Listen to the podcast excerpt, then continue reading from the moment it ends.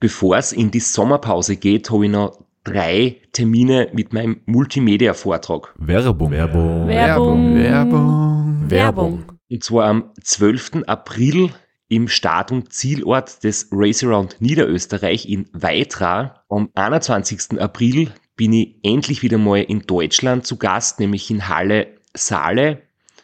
Und nach fünf Jahren Pause bin ich am 25.05. wieder in Kärnten.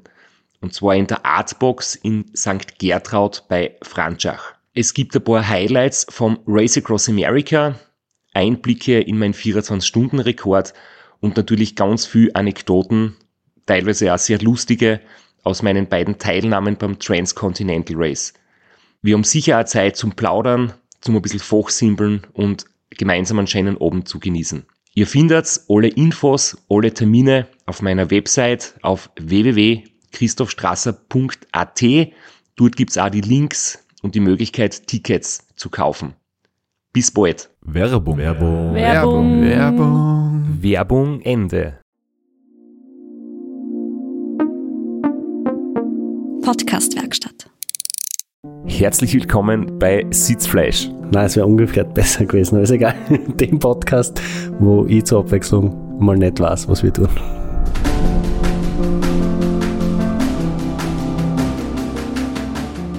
Nein, Ja. nein, doch schon, ja. Es war heute richtig schlechter Einstieg. Ich finde, es ist gut Das- einstieg, egal was die anderen sagen. Ja, ähm, das nehmen wir gleich so, wie es wie es ist, ist egal.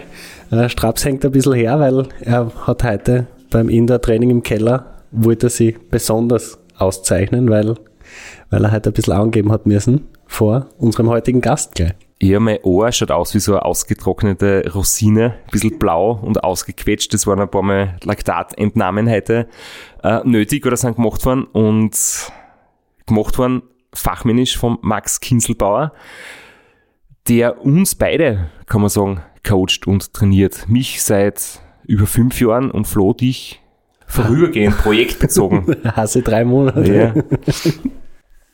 Und wir haben in einer ähm, unserer früheren Staffeln schon einmal eine Folge aufgenommen. Das war im Jahr 21. Müsst jetzt nachschauen, welche Folge das war. Da haben wir schon über ein paar Sachen geredet, aber wir haben uns heute gedacht, wir gehen einfach noch mal ein paar Fragen auf den Grund, die der Flo und ich immer wieder kriegen, die du, Max, immer wieder kriegst und unterhalten uns über Vorbereitung auf Langdistanzrennen am Radl. Dere. Servus, Max. Und thematisch passt natürlich auch ganz gut, weil wir möchten all unsere neuen Hörerinnen begrüßen, die sich vorgenommen haben, 2024 mit, wird mein Jahr, ich fahre ein Ultrarennen und wie fange ich an, was ist zu tun, was muss ich trainieren? Und die Fragen werden wir heute jetzt beantworten. Magst du kurz, Max, ein bisschen was kurz von dir erzählen, wie du mit dem Sport in Berührung gekommen bist und was so deine ähm, ja, Schritte waren, damit du, dass du dorthin kommst, wo du, wo du heute bist, nämlich dass du, dass du schon viel Erfahrung gesammelt hast mit, mit Athleten und Athletinnen, die du betreust. Mm, Ja, ähm, wir haben es in der, der ganz alten Folge, glaube ich, eh schon mal ähm, das meiste gesagt, aber in, mit dem Sport in Berührung gekommen bin ich über die. Äh, 2007, 2008 sowas haben wir uns kennengelernt und seither ähm, mehr oder weniger kontinuierlich den, den Weg gemeinsam gegangen. Ähm, und, und so hat sich das Ganze eigentlich entwickelt. Ja. Ähm, bin selber, sag ich mal, multisportiv, nirgendwo richtig gut, aber, aber schon sehr viel ausprobiert und, und gemacht. Und äh, ob es Spielsport ist oder Leichtathletik oder Triathlon. Und ja, so habe ich äh, quasi ein paar Facetten. Und äh, der Ultrasport ist äh, immer, immer größer geworden, also das Ultracycling.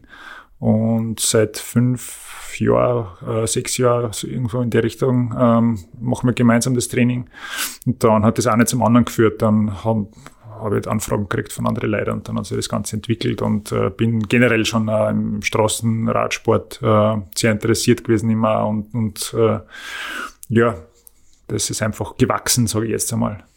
Du schaust mir an, ich habe weder einen Schulzettel vor mir noch war in der Vorbereitung dabei. Also für einen Monolog bin ich auch nicht vorbereitet. Nein, ich wollte nur die Möglichkeit geben, dich einzuklinken, damit nicht der Max und ich zu viel reden. Ja, ich bin der Flo, ich bin Co-Host von dem Podcast. Ja, mein Höhepunkt habe ich erreicht mit dem Flo natürlich. und äh, Herr interessiert zu. Wie trainiert man am besten für Ultraradrennen? Wollte der Flo wissen, aber er, traut sich nicht selbst fragen. Ähm, naja, vielleicht äh, die, die passendere Frage wäre, ähm, wie muss man benannt sein, damit man äh, so ein Ultra-Cycling-Event absolvieren kann. Und da gibt es ja da ein paar, paar Eckpunkte, die ähm, Physiologie ist das eine, also wie der, der körperliche Zustand ist, äh, im Sinne von entweder wie hoch ist die V2 Max, wie hoch ist die, oder wie niedrig ist die VL Max, wie gut ist die Ökonomisierung, ähm, wie viele Stunden hat man schon am Radl verbracht, ähm, kennt man sich mit Ernährung aus. Also der, der Ultrasport ist ja nicht nur abdrucken und fahren, sondern äh, ja generell sehr, sehr mannigfaltig. Ne? Es kann in sehr vielen Sachen scheitern, ähm, aber es kann auch mit sehr vielen Sachen äh, viel gut gemacht werden, wo man nicht extra trainieren muss. Ähm, natürlich geht es aber meistens auch ums Training, weil äh, ohne Fitness natürlich keine, keine Zielankunft und äh, deswegen ist die, die körperliche Voraussetzung natürlich extrem wichtige. Und wir werden uns, äh, kann ich glaube ich vorwegnehmen, viel über das, äh, das, Training und vor allem auch über die Ernährung, weil das äh, vor allem ein Punkt ist, mit dem man sehr, sehr viel gut machen kann, äh, unterhalten heute vor allem die Ernährung ist, glaube ich, im Rennen nochmal ganz andere Geschichte wie im Training oder wie, wie vielleicht im Alltag. Ähm, und, und viele Sachen sind halt lange Prozesse oder über, über Jahre, dass man, dass man die, die Gelenke und einfach die Strukturen an das Ganze gewöhnt. Und Fitnesstraining ist im Prinzip auch langfristig und Ernährung ist aber eher was gerade im Rennen dann zum Beispiel wirklich ganz aktuell passen muss. Ja, jein. Also die Ernährung ist schon so ein Thema, mit dem man sich im Training sehr viel auseinandersetzen muss, weil äh, wenn ich es im Wettkampf das erste Mal so richtig, richtig machen will, dann äh, habe ich wahrscheinlich ein, ein Problem. Und äh, deswegen muss man sich im Vorfeld schon relativ viel Gedanken machen, äh, wie die Ernährung im Training angeht. Und vor allem hat die Ernährung einen wesentlichen Einfluss auf ähm, auf die Absichten des Trainings oder wie das Training wirkt. Ne? Also ich kann, äh, keine Ahnung, mit 250 Watt fahren und null äh, zu mir nehmen, dann hat das eine andere Wirkung, als wenn ich 250 Watt fahre und 90 Gramm pro Stunde äh, Kohlenhydrate zu mir nehme.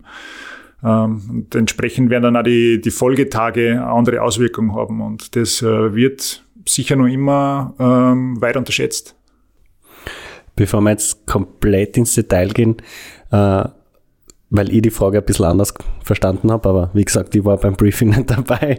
Ähm, wenn wir reden von, äh, von welchem Zustand braucht man, um äh, so ein Ultrarennen zu fahren, welchen, also jetzt wirklich ganz heruntergebrochen auf, wie muss ich benannt sein, um so ein Training zu beginnen, angenommen, ich möchte in sechs Monaten ein 24-Stunden-Rennen fahren und dort 500 bis 600 Kilometer fahren.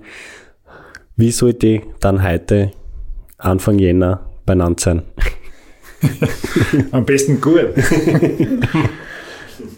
ähm, ja, das ist wie mit eigentlich jedem Event. Also ins Ziel kommen kann man mit, mit ganz wenig auch. Nur die Frage ist immer, wie viel Spaß macht das und äh, wie viel ähm, richtet das am, am, am Körper an. Ähm, für so ganz lange Sachen macht es natürlich auch Sinn, wenn man gewisse, einen gewissen Wochenumfang schon regelmäßig fährt, damit äh, der Körper vorbereitet ist auf das Ganze. Und äh, ja, die, die Entwicklung an sich ist das, äh, auf was man ein bisschen an Wert legen sollte, wenn man sich an sowas herantastet, äh, weil man weiß ja, in welchem Zustand oder sage ich mal, ähm, im besten Fall weiß man, in welchem Zustand, dass man dort an der Startlinie stehen möchte. Und dann muss man das Training eben dementsprechend auslegen, auch, ähm, damit ich dann zu dem Zeitpunkt da so, so drauf bin. Ja. Und äh, das sind dann einfach die unterschiedlichen Trainingsinhalte, die ich während der Saison lege. Und ausgehend von da, wo ich weggehe, muss ich halt auch den, den Wochenumfang äh, dann gestalten. Ne? Wenn ich nur gewohnt bin, vier Stunden am Radl zu sitzen, dann macht es jetzt keinen Sinn zu sagen, ja, aber du musst zwölf Stunden in der Woche Radl fahren, weil dann bist du spätestens nach einem Monat wieder entweder krank oder du kannst, äh, kannst das Radl nicht mehr sehen. Oder also man muss immer die, das nehmen, wo die, die Leute herkommen und äh, wo sie hinwollen und dann muss man das halt möglichst, möglichst gut anpassen. wenn wir jetzt zum Beispiel so einen, einen Prozess einmal von Anfang an durchspülen, würdest du sagen, ist es in jedem Fall optimal oder empfehlenswert, mit irgendeiner Form von einem Leistungstest zu beginnen, um das Einstiegsniveau einmal zu kennen? Oder kann man einfach auch ohne sowas im Prinzip mit, einem, mit einer Vorbereitung starten? Ja, ähm, können tut man natürlich. Es ist wie immer, es gibt äh, echt viele Wege, die da zum Ziel führen oder, oder ähm, zumindest in die Richtung des Ziels führen. Aber es macht schon Sinn, einen, einen Leistungstest in was für einer Art immer, das kann ein ganz einfacher sein, damit man einfach eine Standardbestimmung hat, weil alles, was ich dokumentiere, sehe ich auch, ob es in die richtige Richtung geht. Und wenn ich, ähm, wenn ich gar nicht weiß, wo ich bin, dann weiß ich ja nicht, ob er mich entwickelt oder ob ich stehen bleibe oder äh, in was für eine Richtung das geht. Und dementsprechend kann das auch ein ganz stinknormaler FTP-Test sein oder ein Rampentest auf Zwift oder keine Ahnung. Aber damit man einfach mal ein bisschen einen Anhaltspunkt hat und äh, ja, ausgehend davon, dass wenn man weiß, wo, wo was man trainieren will, dann äh, brauche ich ja gewisse Trainingsinhalte und die sollte man ja irgendwie auch zurechtlegen können, was für Zielbereiche das Ganze abläuft. Also die kurze Antwort ist ja. Es gibt verschiedene Möglichkeiten, wie du gesagt hast. Äh, FTP-Test, der im Prinzip 20 Minuten Maximalleistung äh, abverlangt, wo man dann ein paar Rückschlüsse draus ziehen kann. Wollen wir jetzt über die anderen Testmodelle reden oder machen wir das vielleicht später im mm, Detail? Naja, nachdem es ja so ein, so ein Einstieg ist in die, in, das, in die ganze Trainingsthematik, glaube ich, können wir es schon vorziehen.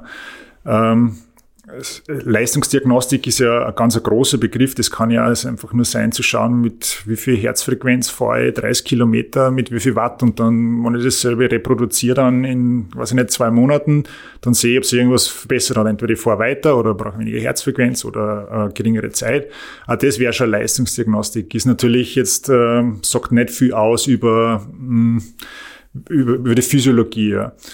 Ähm, ein FTP-Test, der ist ja mittlerweile ähm, gang und gäbe und ist auch voll okay, aber es ist ja das, was es auch der Name sagt, das ist ein Functional Threshold äh, Test, ähm, also eine funktionelle äh, Testung und das rechnet ja quasi hoch, wie lang das ihr eine Leistung circa eine Stunde halten können sollte. Und dann gibt's halt noch ganz viele andere Modelle wie die Critical Power oder Laktattest oder Spirometrien oder so wie sind da mehr. Wichtig ist nur, dass wenn man einen Test macht, ähm, man sollte sich ein bisschen auskennen oder ein bisschen eingelesen haben, was dieser Test eigentlich aussagt und man sollte sich quasi wohlfühlen damit da oder wenn jetzt äh, vielleicht da der ein oder andere Trainer äh, das, das anhört, also es ist jetzt, äh, es gibt nicht den perfekten Test. Äh, die einen machen Critical Power Tests, fühlen sich mit dem wohl und, äh, und können die, die Athleten gut betreuen. Der andere macht das mit FTP-Tests. Ähm, ich mache das mit meiner Insight-Diagnostik, weil ich dir jetzt seit Jahren vertraue und einfach äh, gute Ergebnisse äh, erziele und äh, super validiert habe. Und äh, es kann eine Laktatdiagnostik sein, weil wenn ich, weiß ich nicht, 300 Laktatdiagnostiken gemacht habe, dann werde ich erst ziemlich sicher gut einschätzen können, wenn derjenige den Laktattest gemacht hat, äh, wie der beieinander ist und woran es vielleicht noch mangelt und wo nicht. Aber ähm, so Standard, äh, dass man sagt, das und das muss es sein, gibt es, gibt es nicht. Oder würde ich jetzt behaupten, dass es nicht geben muss. Aber ja, wie gesagt, zur Standardbestimmung auf jeden Fall einmal eine Testung, dann weiß ich, wo, äh, wo ich starte und dann kann ich mir das Training zurechtlegen und dann irgendwann einen Retest machen äh, damit man die, die Entwicklung dann dokumentieren kann. Und im schlimmsten Fall geht es vielleicht einmal negativ aus und dann weiß man aber, okay, man muss in die Richtung wechseln. Äh, das ist ja äh, eine Aussage, die sehr wertvoll ist. Und ich trainiere nicht vielleicht drei Monate in die falsche Richtung dann, sondern nur eineinhalb. Was viele von uns sicher kennen, ist, man hat im Sommer und im Herbst irgendwie Superleistungen und ein gutes Fitnessniveau und dann kommt so eine Trainingspause oder Weihnachtsfeiertage und irgendwie im Herbst, Winter wird weniger trainiert und dann ist wieder gut, wenn man mit einem äh, mit einer Leistungsdiagnostik startet, weil sich die Werte meistens nicht unbedingt verbessern in der Zeit. Dann hat man ein Ergebnis, das weniger gut ist als das vorige, aber man startet wieder mit den richtigen Zonen. Weil wenn ich meine Leistungsbereiche, die im vorigen Sommer aktuell waren, jetzt weiter trainiere, dann habe ich wahrscheinlich, mache ich, treffe ich nicht den Bereich, den ich eigentlich treffen sollte. Na, genau. Also es, äh, deswegen macht es ja immer Sinn, dass man die Anpassungen macht, damit man ähm, möglichst ähm, optimal trainiert, weil die Zeit, die man investiert, die, die soll ja möglichst gut genutzt sein und das soll kein Zufallstreffer nicht sein. Ja, wir wollen heute nicht unbedingt über so eine Situation reden, wie es bei mir ist, dass es über Jahre hinweg irgendwie mit einem super Trainingsplan im Prinzip gut läuft und dann macht man jetzt so ähm, Feinjustierungen, sondern es geht heute ja eher darum, wenn jemand einsteigt und wenn jemand mit dem Ganzen anfängt und einfach einmal quasi starten möchte. Da ist wohl, das kann ich jetzt aus meiner Erfahrung sagen, äh, FTP-Test einfach das, das Niederschwelligste, weil wahrscheinlich hat nicht jeder, jede ein Leistungsmesser auf, auf dem Rad, vor allem nicht Einsteigerinnen, aber irgendjemand hat sicher jemanden, der jemand kennt, der sein Radl für 20 Minuten herborgen kann mit einem Leistungsmesser oder vielleicht äh, einen Smart Trainer irgendwo, wo man sich einmal 20 Minuten draufsetzen kann und einfach diesen Test einmal fahren kann und äh, nach sechs Wochen, acht Wochen das Ganze wiederholen und dann äh, sieht man eh schon meistens, wenn man anfängt, gute Ergebnisse. Also wenn jemand anfängt, dann würde ich, als, egal in was man investiert, aber als erstes würde ich in ein Wattmesssystem investieren, äh, das halbwegs verlässlich ist. Und da gibt es ja mittlerweile schon erschwingliche Produkte. Und das hilft einfach so viel mehr in der Trainingsplanung oder in der, in der Trainingssteuerung. Ähm, das, das kann man mit einer zum Beispiel Herzfrequenz alleine oder mit Stunden alleine gar nicht abbilden. Ähm, also da profitiert man sich am aller, allermeisten. Bevor ich eine Laufradl kaufe, kaufe ich dann mal lieber ein Wattsystem. Wie geht's dann mit dem Training los? Welche, welche Trainingsziele sind im Prinzip die wichtigsten? Geht's jetzt, ähm, wie du vorher irgendwie schon angerissen hast, um viele Stunden am Radl? Geht's um viel intensive Einheiten, um, um seine Leistungswerte, sein Fitnessniveau zu verbessern? Das ist jetzt ein Riesenthema, über das man irgendwie ewig lang reden könnte. Deswegen müssen wir schauen, dass wir da ein bisschen Struktur einbringen. Der Flo hat da, glaube ich, was vorbereitet. Ja, vielleicht äh, springe ich auf den Flow ein. Na, es ist, wie du sagst, also da jetzt einen eleganten Spagat zu schaffen, ist echt schwierig, weil äh, da, da konnte man so tief eingehen, dass wir ein paar Folgen aufnehmen könnten, aber ähm, das, das allererste und allerwichtigste für jemand, der, der anfängt, sowas zu machen, ist einfach das regelmäßige Fahren. Also um, vier, fünf, sechs Mal in der Woche einfach Radl zu fahren, ist schon mal der erste wertvolle Schritt in, die, in diese Richtung. Ähm, es ist eher nicht so produktiv zu sagen, äh, unter der Woche kann ich nicht, aber am Wochenende fahre ich dann zweimal acht Stunden oder sechs Stunden oder sowas. Ähm, da würde ich lieber die Stunden äh, aufteilen auf, auf sieben Tage und kürzer fahren und dafür regelmäßig. Das bringt äh, auf jeden Fall mehr als, als lange Touren und die nur vereinzelt zu machen. Also das Regelmäßige ist sicher mal der, der, der erste Schritt, ja, bevor ich überhaupt irgendwie in die Trainingsplanung denke. Und wenn ich dann einmal einen gewissen Grundumfang habe.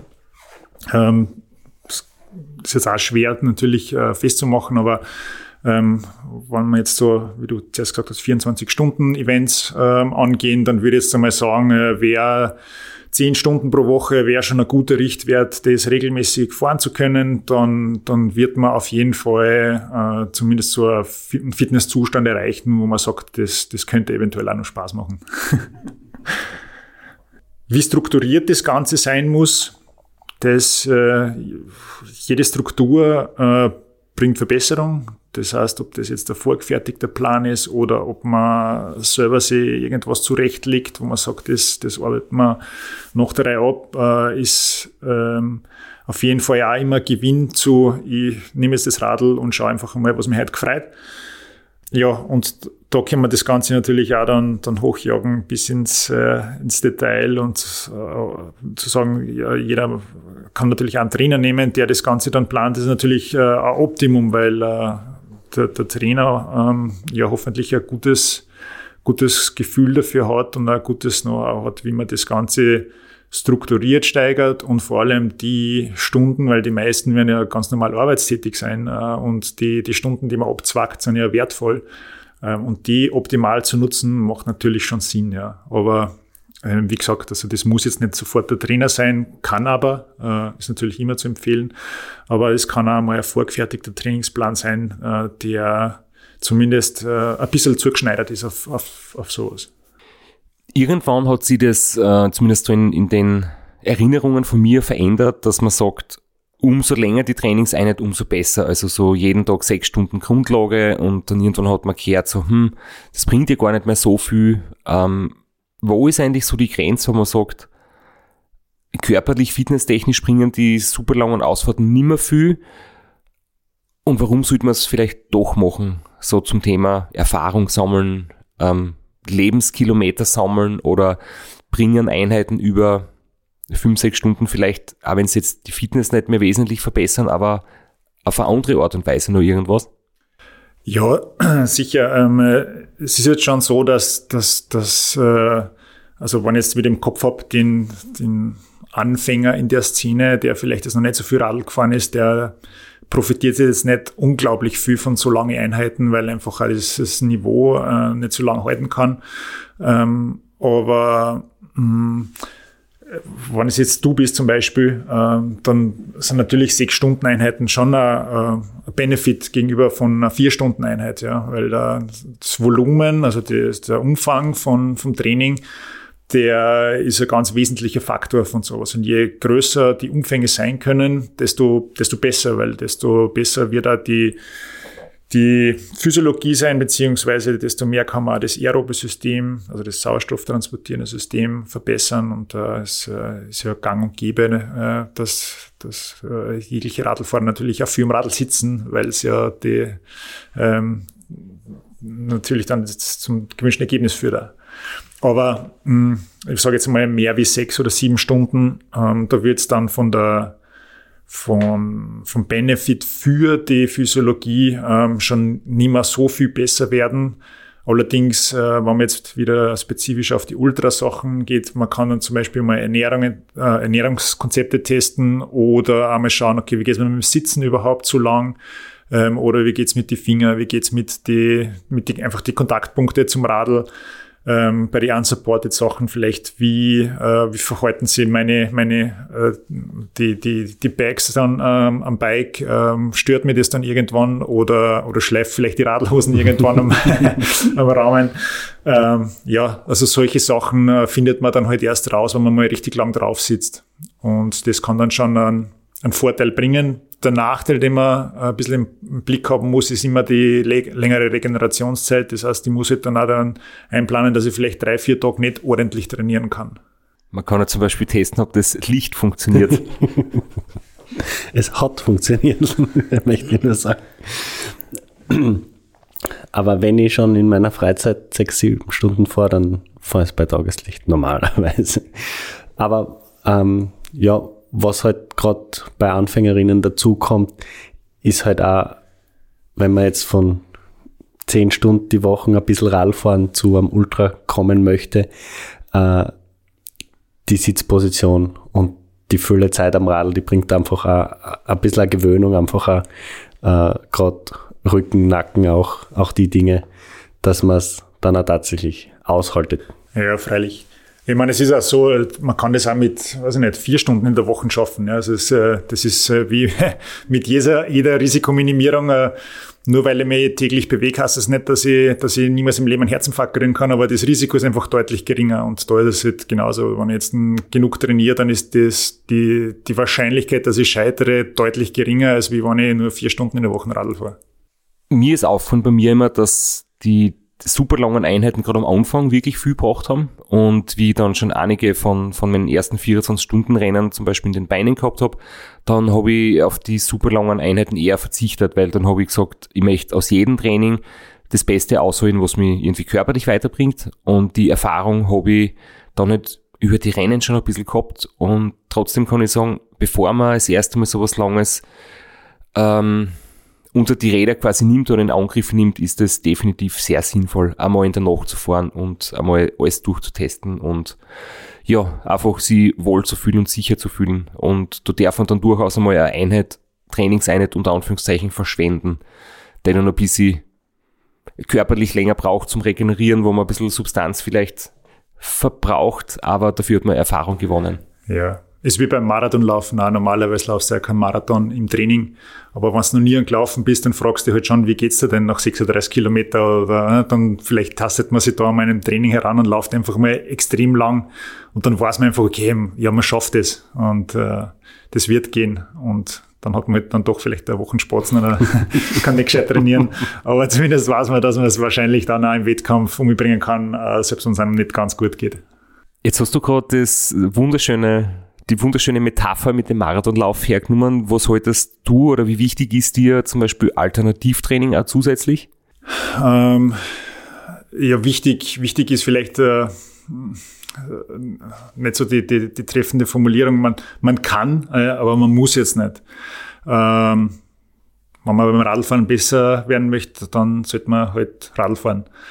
Und äh, aber natürlich äh, gibt's Alternativsportarten, die, die ja durchaus Sinn machen. Also man kann jetzt zum Beispiel im Winter Langlaufen nehmen, als, äh, weil es ja trotzdem aufs äh, Gesamtkreislaufsystem äh, wirkt und, und man so die, äh, die Fitness schon hochhalten kann. Ähm, spezifisch ist es halt dann, wenn ich am Radl sitze. Ähm, genau. Äh, aber jetzt, das, äh, wenn jemand gewohnt ist, was anders zu machen, dann äh, kann man das ruhig einbauen. Wenn ich jetzt einen Radlfahrer habe, der nur Radl fährt, dann würde ich ihm aber jetzt nicht unbedingt den Trainingsplan einschreiben, dass er laufen gehen muss, weil das ist dann einfach so eine hohe Belastung für, für sein System, dass, äh, dass man das eher das Training dann zusammen hat. Ähm, wobei, ja, der Radlfahrer ja generell geneigt ist dazu, dass er halt wenig Stoßbelastungen hat und äh, Gesundheits, äh, orientiert, wenn man denkt, dann macht sowas schon Sinn, ja, dass man zumindest ein Krafttraining einbaut oder vielleicht äh, Laufen, wenn man es halt dosiert machen kann, also aber einfach nur für, also was heißt einfach nur für die für die Knochengesundheit zum Beispiel oder die die Sehnenbänder. Das, äh, das kann man schon durchaus äh, auf auf, auf, auf dem, aus dem Augenmerk heraus und, und machen. Aber fürs Radlfahren an sich würde ich jetzt sagen, muss es nicht sein, aber es kann sein und man kann es auch gern machen. Und man kann es auch gut vertragen. Wir sitzen heute vier Tage nach meinem Silvesterlauf da und mir tut fast nichts mehr weh. Also es ist immerhin. Du warst ja nicht krank. Wie ist es gegangen? Ich habe mir gedacht, nachdem es heute ein bisschen äh, gesundheitlich angeschlagen gewirkt hast, du hast wahrscheinlich nicht teilgenommen. Nein, jedes Jahr seit 2018. Das äh, egal ob äh, krank oder gesund. Aber ist ganz gut gegangen, ja. Äh, es ist, man merkt noch, es sind noch Reste von der Form vom November da. Äh, also Herz-Kreislauf-System zumindest, muskulär nicht so. das habe ich dann auch äh, gemerkt am letzten Kilometer. Am letzten von den fünf. Ja.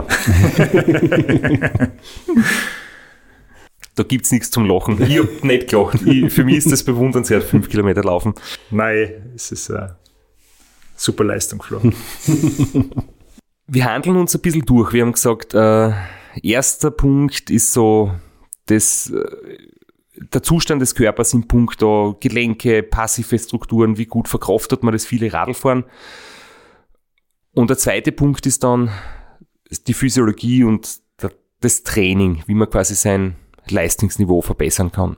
Oder im Körper Anpassungen ähm, hervorrufen kann, die dann quasi an stärker und leistungsfähiger machen. Sind wir schon so weit oder müssen wir beim ersten Punkt noch was ergänzen? Oder können wir schon darüber reden, wie man schneller wird?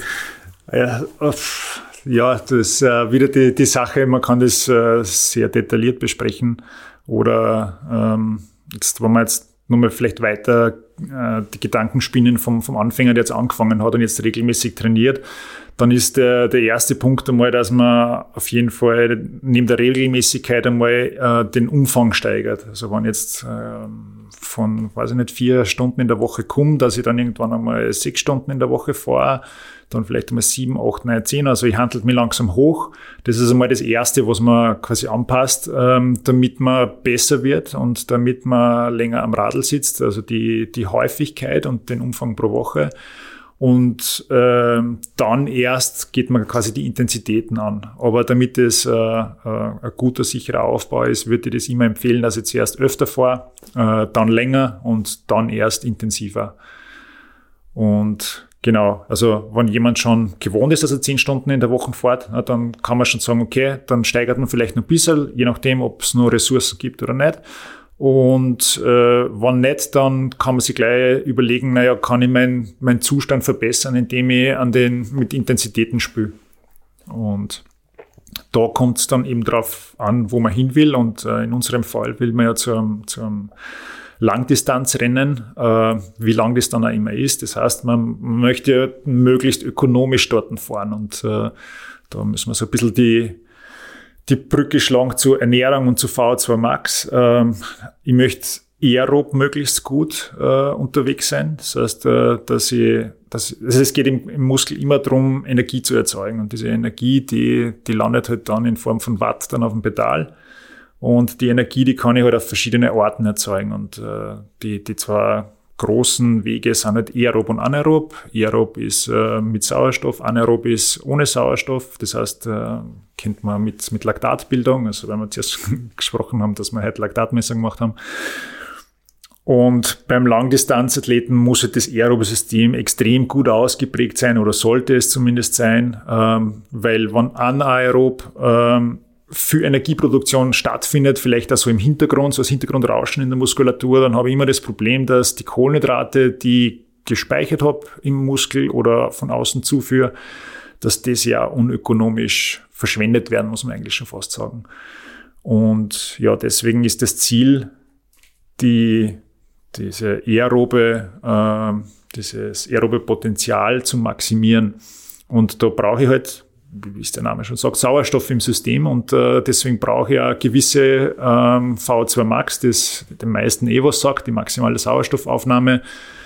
Ähm, die halt bei extrem guten, so jetzt mal bei in der World Tour wird man, wird man selten jemanden finden, der, der deutlich weniger als 80 Milliliter pro Kilo äh, pro Minute hat. Ähm, der normal trainierte Mensch, sage ich jetzt einmal, hat irgendwo so zwischen 35 und 40, je nach Alter, also im Alter sinkt das Ganze. Und je besser dass das ausgeprägt ist, desto mehr Sauerstoff äh, wird verwertet im Muskel und desto mehr kann ich natürlich auch Energie produzieren mit Sauerstoff und äh, dann kann ich natürlich auch mehr Watt äh, leisten, ohne dass ich jetzt ein, zusätzlich äh, einen großen Aufwand habe. Und ja, deswegen macht es durchaus Sinn, die V2 Max ein bisschen hochzutreiben. Und für einen Langdistanzler äh, kann das, oder man kann das auf zwei Arten machen mit Umfang, aber Umfang haben wir ja jetzt schon bei unserem Paradeathleten äh, ausgereizt. Ähm, und man kann das Ganze ja über Intensitäten machen. Und je, je höher die Intensität ist, desto mehr Sauerstoff muss auch ins System rein. Und es tut weh.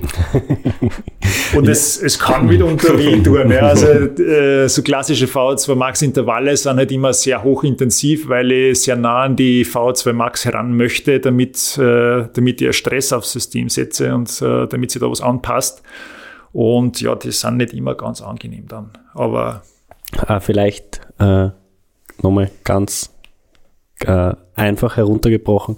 Das Ziel ist es, aus, aus einem Atemzug möglichst viel Sauerstoff in den Muskel zu bekommen, damit der Muskel dann diesen Sau aus, mit Hilfe diesen Sauerstoffs deine Kohlenhydrate in Energie umwandeln kann. Genau. Das, das also die, die, der Sauerstoff, äh, weil es auch oft, äh, oft also manchmal so ein Thema ist mit, äh, dass man nicht genug Sauerstoff in die Lunge bringt oder so, das, das bringt man immer, weil äh, jede, jede Ausatemluft, egal bei welcher Intensität, enthält noch immer Sauerstoff. Das heißt, das Nadelöhr ist immer der Transport von der Lunge zum Muskel und die Verwertung im Muskel. Also wie viel Sauerstoff kann der Muskel quasi extrahieren aus dem, aus dem Blut und dann äh, in, den, in der Zelle, nehmen wir es jetzt einfach ganz grob, äh, verwerten und, und Energie produzieren. Und je höher diese Kapazität ist, desto besser wirst du auch fahren, äh, weil desto mehr Energie kannst du produzieren mit relativ wenig Mittel. Und wenn jetzt noch einen Umfang nicht mehr recht steigern kann, dann bleibt man nur mehr das Thema der Intensitäten.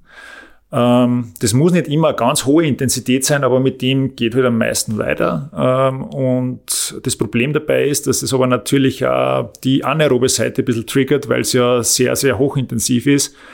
Und deswegen machen wir das vornehmlich, also nicht ausschließlich, aber vornehmlich eher in der, in der Anfangszeit, relativ weit weg vom Wettkampf, weil das anaerobe System wollen wir ja eigentlich, äh, wollen wir eigentlich ein bisschen in den Boden einfahren, äh, damit wir da keine Energie verschwenden.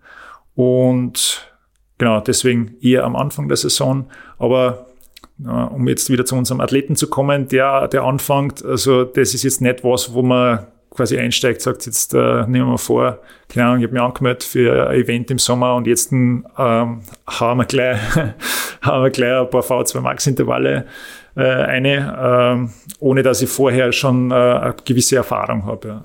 Also die muss man schon ein bisschen dosiert angehen. Mhm. Vielleicht ganz kurz äh, noch, noch einmal. Ich frage dich du, und ich hoffe, du kannst mir dann recht geben. Also das Problem an der anaeroben Sauerstoff, äh, also wenn man das anaerobe System benutzen muss, damit der Muskel äh, noch Energie äh, herstellen kann. Das heißt, der Sauerstoff, der zugeführt wird, reicht nicht mehr, um weiterhin Energie und das geht nicht unbegrenzt. Also mit, wenn man im aeroben System ist, solange der Muskel genug Sauerstoff hat und genug Kohlenhydrate, dazu kommen wir später, kann er theoretisch unbegrenzt Energie erzeugen. Sobald der Sauerstoff nicht mehr reicht, äh, muss er dazu oder dabei entsteht Laktat. Keine Details von mir. Und es geht nicht unbegrenzt und irgendwann ist dann aus. Ja. Das ist das Problem. Ja, also der, der, der Körper an sich ist schon immer bestrebt, dass er, dass er mit Sauerstoff die Energie erzeugt, weil es einfach sehr ökonomisch ist. Du musst denken, aus, dem, aus derselben Menge äh, Zucker, also Kohlenhydrate, ähm, produziert er anaerob, äh, sagen wir mal, zwei ATP, also zwei äh, Energiemoleküle und äh, aerob bis zu 36 äh, Energiemoleküle. Aus, dem, aus derselben Menge. Das heißt einfach einmal, einfach so mal 18 mal mehr. Und äh, 18 mal mehr Energie aus derselben Menge ist natürlich äh, ja doch deutlich ökonomischer. Und äh, das kann jetzt sein, dass wenn jetzt ein, äh, ein Sprint macht zum Beispiel, ja, so schnell kann ich gar nicht mehr Sauerstoff hinbringen zur Muskulatur, sie da die Energie erzeugt. Das muss anaerob funktionieren. Deswegen äh, Sprinter äh, gute anaerobe Ausdauersportler oder Bahnradfahrer zum Beispiel. Auch. Ähm, und wenn ich über meine Verhältnisse fahre, also wenn ich sehr, sehr intensiv fahre, dann reicht der Sauerstoff auch nicht für die Energieproduktion und dann muss ja anaerob äh, arbeiten, der Muskel, und äh, dann zirkt es einfach so viel Zucker raus, dass du ähm, energetisch ja, äh, ab einem gewissen Punkt einfach nicht mehr das leisten kannst. Sehr technisch gesprochen. Ja. Werbung. Werbung. Werbung. Werbung. Werbung. Flo, bist du auch schon so aufgeregt, wenn du an den April denkst? Jedenfalls, äh, wenn du das gleiche meinst wie ich, dann bin ich schon sehr voller freudiger Erwartung. Voriges Jahr haben wir erstmals einen Live-Podcast gehabt und weil das einfach so ein super schöner Abend war, werden wir das wiederholen. Und zwar dieses Mal im Zuge des Neusiedlersee Radmarathons in Mörbisch. Ja, und zwar werden wir uns am Freitag, dem 19.04. im Strandhaus Mörbisch die Ehre geben und mit einem unglaublichen Überraschungsgast äh, einen Live-Podcast aufnehmen. Also allein schon wegen dem Gast bin ich so nervös. Ich hoffe, dass du nicht dich ins Publikum setzt äh, und zuhören wirst, aber ich muss sagen, der, der Gast ist wirklich grandios und ich würde sagen, wir hören einfach einmal, was er zu dem Ganzen sagt. Hallo, Johnny Holand hier. Heute stehe ich natürlich wieder am Start beim Neusiedlersee Radmarathon. Immer ein Highlight des Jahres. Nebenbei bin ich auch live beim Podcast beim Neusiedler Radmarathon. Es wird mich natürlich riesig freuen, wenn ihr live dabei seid und dass wir vielleicht kurz über ein paar Höhepunkte aus meiner Karriere reden können. Sehen wir uns dann. Wer die legendäre Stimme noch nicht erkannt hat, das war Johnny Hogerland, legendärer Fahrradprofi und Pensionsbetreiber in Kärnten. ja, und noch unter anderem dreimaliger Teilnahme oder Finish bei der Tour de France, jetzt auch im, in der Radmarathon-Szene sehr erfolgreich und sehr umtriebig. Und ja, wir freuen uns sehr, dass wir mit ihm äh, den Abend gestalten können. Und natürlich haben wir auch was zu gewinnen. Und zwar gibt es für zwei Personen jeweils ein Ticket und einen Startplatz für entweder Zeitfahren oder Radmarathon. Zeitfahren ist am Samstag, Radmarathon am Sonntag. Das heißt, es sind zwei Tickets, zwei Startplätze und gewinnen tun die, die folgende Frage richtig beantworten. Wie viele Tage ist Johnny Hogerland bei der Tour de France 2011 im rot-weiß gepunkteten Bergtrikot unterwegs gewesen? Schickt unser E-Mail an sitzfleisch.christophstrasser.at Wir freuen uns auf eure Teilnahme, wir freuen uns auf äh, den Live-Podcast im Strandhaus und vor allem auf unsere Teilnahme, weil wir beide haben auch eine Startnummer und werden Samstag beim Zeitfahren dabei sein. Ja, und werden uns wieder mal mit den Besten der Szene messen. Du wahrscheinlich ein bisschen kompetitiver als ich, aber ich freue mich immer wieder, wenn ich mir aufs Zeitfahrrad setzen kann. Heuer bin ich ohne Scheibe am Start, weil du meine Scheibe ja verkauft hast. Vielleicht können wir nur in der Leihgeschäft einfällen. Werbung. Werbung. Werbung. Werbung. Werbung Ende. Du hast vorher gesagt, es ist wichtig zu wissen, wo man hin will, aber ich glaube, es ist auch wichtig zu wissen, also für dich zum Beispiel, wo jemand herkommt. Du würdest nicht jedem dem einen gleichen Trainingsplan geben. Und weil ich vorher in unserer in unserem Vorbereitungsgespräch, während du mir ins Ohr gestochen hast, äh, habe ich dich gefragt, warum sich eigentlich das in den letzten Jahren so gedreht hat. Ich habe es kennengelernt, Ausdauertraining im Winter und im Frühling kommen dann immer mehr Intervalle dazu. Und jetzt hat es sich irgendwie dahingehend gewandelt, dass man eben, wie du gesagt hast, im Winter gleich zu Beginn einmal die hochintensiven Trainings macht und dann in den Frühling aussehen werden die Einheiten immer länger. Und du hast aber gesagt, das hat sich nicht wirklich gewandelt, sondern es ist einfach so, dass dass mein Ausgangslevel ein anderes ist und dass ich jetzt vielleicht was anderes brauche wie früher und dass der Flo wieder was anderes braucht und dass jeder von uns, je nachdem, welche Stärken, Schwächen hat, einen anderen Plan braucht und eine andere Strategie braucht. Ja, genau. Also die Stärken, Schwächen trifft es ganz gut. Ähm, es, es, hat sich dahingehend eigentlich nicht wirklich gewandelt. Äh, wenn man es aussuchen kann, dann, dann würde ich mit viel Leid auch jetzt im Winter, ähm, weiß ich nicht, 20-Stunden-Wochen machen. Nur das ist ziemlich unspannend im Keller, außer bei dir im Keller. Das ist anscheinend irgendwie das Paradies des Indoor-Trainings. Auf meinen Reels schaut es nicht cool aus. Es schaut nicht so prunkvoll aus, aber es ist eigentlich viel netter, als man es glauben möchte. Ja, ja. ja. Ähm, nein, jetzt, aber jetzt läuft wieder Tennis. Super. Im Winter ist halt, äh, ist halt fast unmöglich, einfach so viel, so viel Umfänge zu fahren und ähm, ja, da, da, da macht man teils halt Kompromisse. Wenn ich jetzt sage, äh, es ist ein, ein Profi-Straßenradsportler, dann, dann müssen schon gewisse Umfänge im Winter auch sein. Äh, deswegen gibt es ja so viele Leute natürlich, die die Trainingslager fahren, äh, weil die brauchen dann, wenn es zu die, zu die harten, also zu die Rennen geht, härtere Intervalle bei Langdistanz, wie es jetzt bei, bei, bei uns äh, in, der, in der Szene, sage ich jetzt einmal, ist, ist es ja eher umgekehrt. Ähm, ich will eigentlich am ökonomischsten sein und am, am anaerob äh, schlechtesten ähm, zum Wettkampftag. Und äh, deswegen ähm, macht es durchaus Sinn, in unseren Breitengraden zu sagen, okay, ich fokussiere mich vielleicht im Winter ein bisschen mehr auf die Entwicklung von der, von der maximalen Sauerstoffaufnahme, dass viel Sauerstoff reinkommt. Äh, und wenn ich es nicht über einen Umfang machen kann, dann mache ich es über Intensitäten. Ähm, auch auf die Gefahr hin, dass ich anaerob besser werde ähm, weil im Frühjahr raus dann kann ich Umfänge steigern, das heißt, da kann ich die, diese maximale Sauerstoffaufnahme dann über das stabilisieren, dass ich einfach mehr fahre ähm, und ich kann dann den Ökonomisierungsprozess einleiten, indem ich sage, ich fahre halt vielleicht ein bisschen mehr knapp an der Schwelle oder vielleicht ein paar Schwellenintervalle oder ein paar Kraftintervalle ähm, und einfach äh, viel. Und äh, dann ist das eigentlich schon mal ganz eine gute Strategie. Aber es gibt da, um jetzt wieder auf die Stärken, Schwächen zurückzukommen, es gibt da welche, die, die zu mir kommen und wo das Profil einfach aussagt, das macht einfach keinen Sinn jetzt, sondern da müssen wir sofort an der Ökonomisierung arbeiten, weil ansonsten geht sich das nicht aus bis zum Wettkampftag. Also man kann das irgendwie nicht so in ein Schema reinpressen. Ne? Es kommt immer darauf an, wer, wer sitzt da vor einem. Äh, wie schaut da die, der, der körperliche Zustand aus. Und wenn man das kennt, dann kann man schon mal deutlich mehr aussagen, wie man denn trainieren möchte. Ja. Also deswegen so die, diese, diese Tests, die wir halt machen, die, die geben uns da einen, einen sehr, sehr guten Aufschluss darüber und äh, deswegen können wir da sehr, sehr fein justiert arbeiten.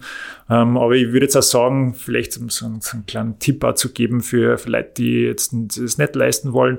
Wenn ich FTP-Tests mache und ich bin einer, der, der einfach sprintstark ist oder 1000 Watt sind kein Problem für mich, dann ist wahrscheinlich die, dieses anaerobe System nicht so schlecht und dann, dann sollte man relativ bald einmal in diesen Ökonomisierungsprozess reinstarten ähm, und nicht äh, noch mehr dieses anaerobe System verbessern, indem ich noch mehr härtere oder harte Intervalle fahre, sondern eher versuche, Laktatproduktion zu vermeiden oder diesen äh, Nettoaufbau an Laktat und das schaffe ich eher mit unterschwelligen Intervalle dann.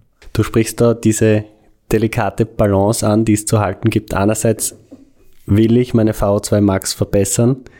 Das geht sehr gut mit hochintensiven Intervallen, aber hochintensive Intervalle verbessern auch mein äh, aerobes System. Das anaerobe System. Das oh, beides, ich, ja, ja beides. Das ich eigentlich nicht will. Wenn, wenn wir jetzt diese erste Phase überwunden haben und mein VO2 Max ist auf meinem Level sehr, sehr gut, wo ich mich nur mehr marginal verbessern kann. Wie kann ich, wie komme ich dann zu dieser Ökonomisierung, dass eben die anaerobe Energieproduktion dann geringer wird? Darf ich da noch was ergänzen? Ich habe mir das nämlich genauso wie der Flo die Frage gestellt, auch wie man das einmal bildhaft vorstellen probiert, nämlich mit einem Gummiringel. Und es ist so. Jetzt wird spannend. V2 Max ist natürlich gewünscht recht hoch und die Laktatproduktion ist gewünscht recht niedrig. Und wenn jetzt den einen Wert nach oben bringe, wird der zweite noch mit oben gezogen und wenn ich den, die Laktatproduktion nach unten senke, was ja auch wünschenswert ist, wird die V2 Max wieder nach unten gezogen. Und für einen kurzen Zeitraum, und da ist es dann eigentlich die perfekte Form, sind V2 Max hoch, VLR Max niedrig und dann ist das Gummiringel gespannt. Und das zieht sich dann, wenn man ein paar Wochen nichts tut, wieder zusammen. Kann man das sich so vorstellen? Die Analogie wird es wahrscheinlich nicht in die Lehrbücher schaffen. äh, das stimmt bedingt, ja. Also man kann die, die V2 Max erheben, ohne dass man die, die VLR Max massiv nach oben zirkt. Also die VLR Max ist ja jetzt immer gleichbedeutend mit dem anaeroben System. Und man kann das auch senken und die V2 Max stabilisieren. Also alleine schon, wie wir zuerst gesagt haben, ich einfach mehr vor und äh, über, allein über das kann ich V2 Max sogar noch entwickeln dann auch. Also jetzt äh, ein bildliches Beispiel ist, ich fahre im Winter meine sechs bis acht Stunden, fahre da auch harte Intervalle und dann im Sommer kann ich bis zu 15, 20 Stunden investieren, äh, was für einen Grund auch immer, weil es halt die, die Job- oder Familiensituation hergibt äh, dann kann ich nur immer V2 Max entwickeln, weil ich halt von einem relativ niedrigen Stundenniveau auskomme. Ja, und äh, deswegen, ähm, ja, sagen wir mal, das Gummibandel ist äh, in alle Richtungen dehnbar. Sehr schön zu wissen. Ich habe mir eingebildet, du hast mir es einmal so erinnert, aber ich habe es vielleicht nicht richtig verstanden und das ist eigentlich eher eine Frage, die, glaube ich, recht interessant ist, nämlich Inwiefern findest du, dass es wichtig ist, dass es, dass deine Schützlinge, deine Athleten, Athletinnen auch genau verstehen oder wie wichtig ist es überhaupt zu verstehen, was im Körper passiert? Oder ist es gut, einfach das zu tun, was im Trainingsplan steht? Ähm, na, ich finde es sogar sehr, sehr wichtig, dass man zumindest eine, eine Grundahnung davon hat, was man warum macht oder wann der äh, Trainingseinheit draufsteht, was das für einen Zweck äh, haben sollte. Ähm, und jetzt verbinde ich vielleicht die Frage, die vorhin ein bisschen untergegangen ist, mit der Ökonomisierung, mit dem Verständnis ähm, und nehme so eine ganz klassische äh, Ökonomisierungseinheit her, die ist äh, sogenannte K3-Training, was ja als, als Krafttrainings- oder als Krafteinheit gilt. Das heißt, äh, da fährt man mit Sweet-Spot-Intervallen, also knapp unterschwellig, wo keine Ahnung, 83 bis 93 Prozent, sowas ist irgendwie so klassisch bei den meisten äh, als Sweet Spot-Bereich äh, definiert und fährt das Ganze, jetzt, sagen wir mal, wir sind Outdoor, bergauf und das mit einer ganz niedrigen äh, Kadenz, also mit niedriger Trittfrequenz, irgendwo ähm, um die 50 oder vielleicht sogar drunter. Und es ist aber eigentlich nicht so sehr äh, de, diese, diese diese Kraft an sich, die mich interessiert, sondern es geht darum, ähm, ja, diese, diese anaerobe Fähigkeit zu verschlechtern. Und wir haben jetzt, jetzt muss man ein bisschen ausholen, wir haben zwei Arten, oder wir machen es eh sehr, sehr einfach hoffentlich, äh, ansonsten bremst es mich, wenn ich, wenn ich ein bisschen zu betriebsblind jetzt werde. Ähm, wir haben zwei Arten von Muskelfasern, grob gesagt, äh, kräftige, also kräftige, schnelle und äh, die, die langsamen Fasern. Und unser Körper, der aktiviert immer die langsamen zuerst, weil sie sehr ökonomisch sind. Die kräftigen Fasern des Sportersee, wenn halt äh, die, die Kraft nicht ausreicht, um äh, die, die Leistung, die ich haben möchte, zu erzielen. Also klassisches Beispiel ist Krafttraining, da trainiere diese kräftigen Fasern, weil sonst konnte die Handel nicht hochdrucken, ne, sondern wird halt die Handel nicht bewegen. Und das sind aber auch gleichzeitig die Fasern, die sehr gut Laktat produzieren. Also das sind, äh, man spricht immer von den weißen Fasern, äh, sie sind weiß, weil sie nicht rot sind. äh, aber vielleicht die, die roten sind rot, weil sie jetzt sehr viel Sauerstoff binden können. Und sehr viel Sauerstoff binden heißt gleichzeitig natürlich eine sehr gute aerobe Kapazität, heißt gleichzeitig, dass sie sehr viele Fettsäuren äh, und äh, Zucker aerob verbrennen können. Die weißen Fasern, die diese Fähigkeit nicht haben, die verbrennen Zucker und halt hauptsächlich anaerob, weil sie einfach keine aerobe Fähigkeit haben. Oder, natürlich jetzt alles sehr schwarz und weiß, es gibt da sehr viele Abstufungen. Ähm, und jetzt möchten wir aber genau denen Fasern verlernen, dass sie gut arbeiten, weil das sind ja die, die Laktat produzieren und äh, die, die den Zucker verschwenden für unsere äh, Aufgaben. Und um die zu aktivieren, muss ich ähm, ein Mindestmaß an, an, Kraft aufwenden. Und das mache ich einfach nicht, wenn ich jetzt äh, Beispiel, wenn ich 300 Watt Schwelle habe und ich fahre mit 180 Watt oder 170 Watt dahin, äh, dann, dann werde ich, wird mein Körper keine Veranlassung haben, warum er die Fasern aktivieren soll, weil das geht sich locker aus mit den mit die langsamen Fasern. Um die zu aktivieren, muss ich also mehr Kraft aufwenden. Das heißt, ich brauche eine höhere Wattanzahl. Und äh, über der Schwelle macht es aber keinen Sinn, weil da habe ich immer einen Netto-Laktat-Aufbau. Das heißt, äh, ich schule eigentlich das System, was ich eigentlich äh, gerne äh, in, in Boden drucken möchte. Deswegen bleibt man nur der unterschwellige Bereich, also der Sweet Spot-Bereich. Und es macht natürlich einen Unterschied, ob ich jetzt äh, 280 Watt mit 100 Umdrehungen fahre oder 280 Watt mit 50 Umdrehungen, weil bei 50 Umdrehungen brauche ich pro Pedaltritt ja doppelt so viel Kraft an. Und äh, Stichwort ist dann eben die Kraft wenn ich so viel Kraft brauche pro Pedaltritt, dann aktiviert mein, mein Muskel diese Fasern. Und wenn ich die eben lang aktiviere, weil ich im Berg auffahre und keine Ahnung, das dreimal 20 Minuten mache oder ich fange, mache das das erste Mal, dann mache ich es vielleicht äh, dreimal 10 Minuten ähm, und steigert das Ganze im Laufe des Trainingsprozesses auf 12 Minuten, 15 Minuten, 20 Minuten, vielleicht dann, dann, dann dreimal äh, 30 Minuten dann ähm, kriegt der Muskel immer den Stress, dass er, dass er sagt, naja, ich, ich muss da jetzt lang arbeiten, das heißt, ich muss mich ja dementsprechend anpassen und die, die aeroben Enzyme werden dann zunehmen dort und somit bringe ich die VLA-Max eigentlich runter.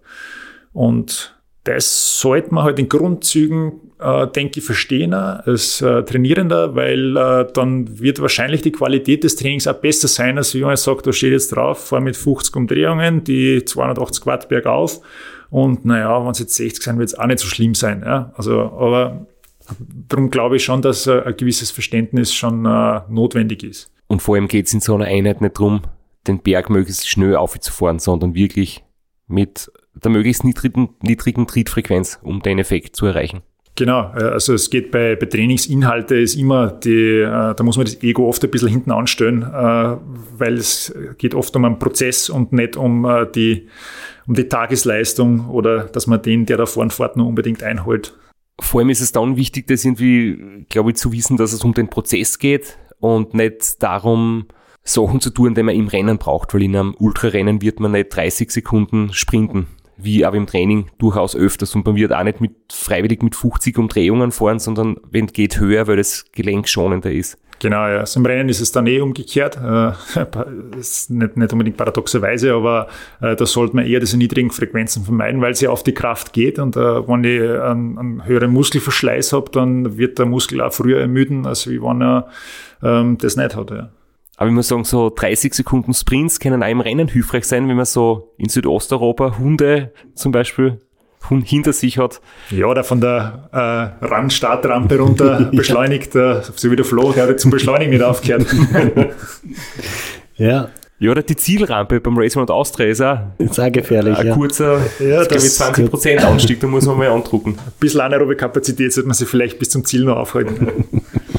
vielleicht ähm, kann ich gleich noch, äh, weil es gerade dazu passt, äh, zu dieser zu dieser Ökonomisierung. Ähm, wir haben ja einen dritten Punkt noch, einen großen Punkt, die Ernährung, außer wenn man jetzt was vergisst, dann, dann äh, vielleicht reicht man das dann noch. Ähm, es geht ja darum, den Fasern das eben zu verlernen, dass sie da anaerob gut arbeiten und dementsprechend will man ihnen die, die Nahrungsgrundlage ein bisschen entziehen.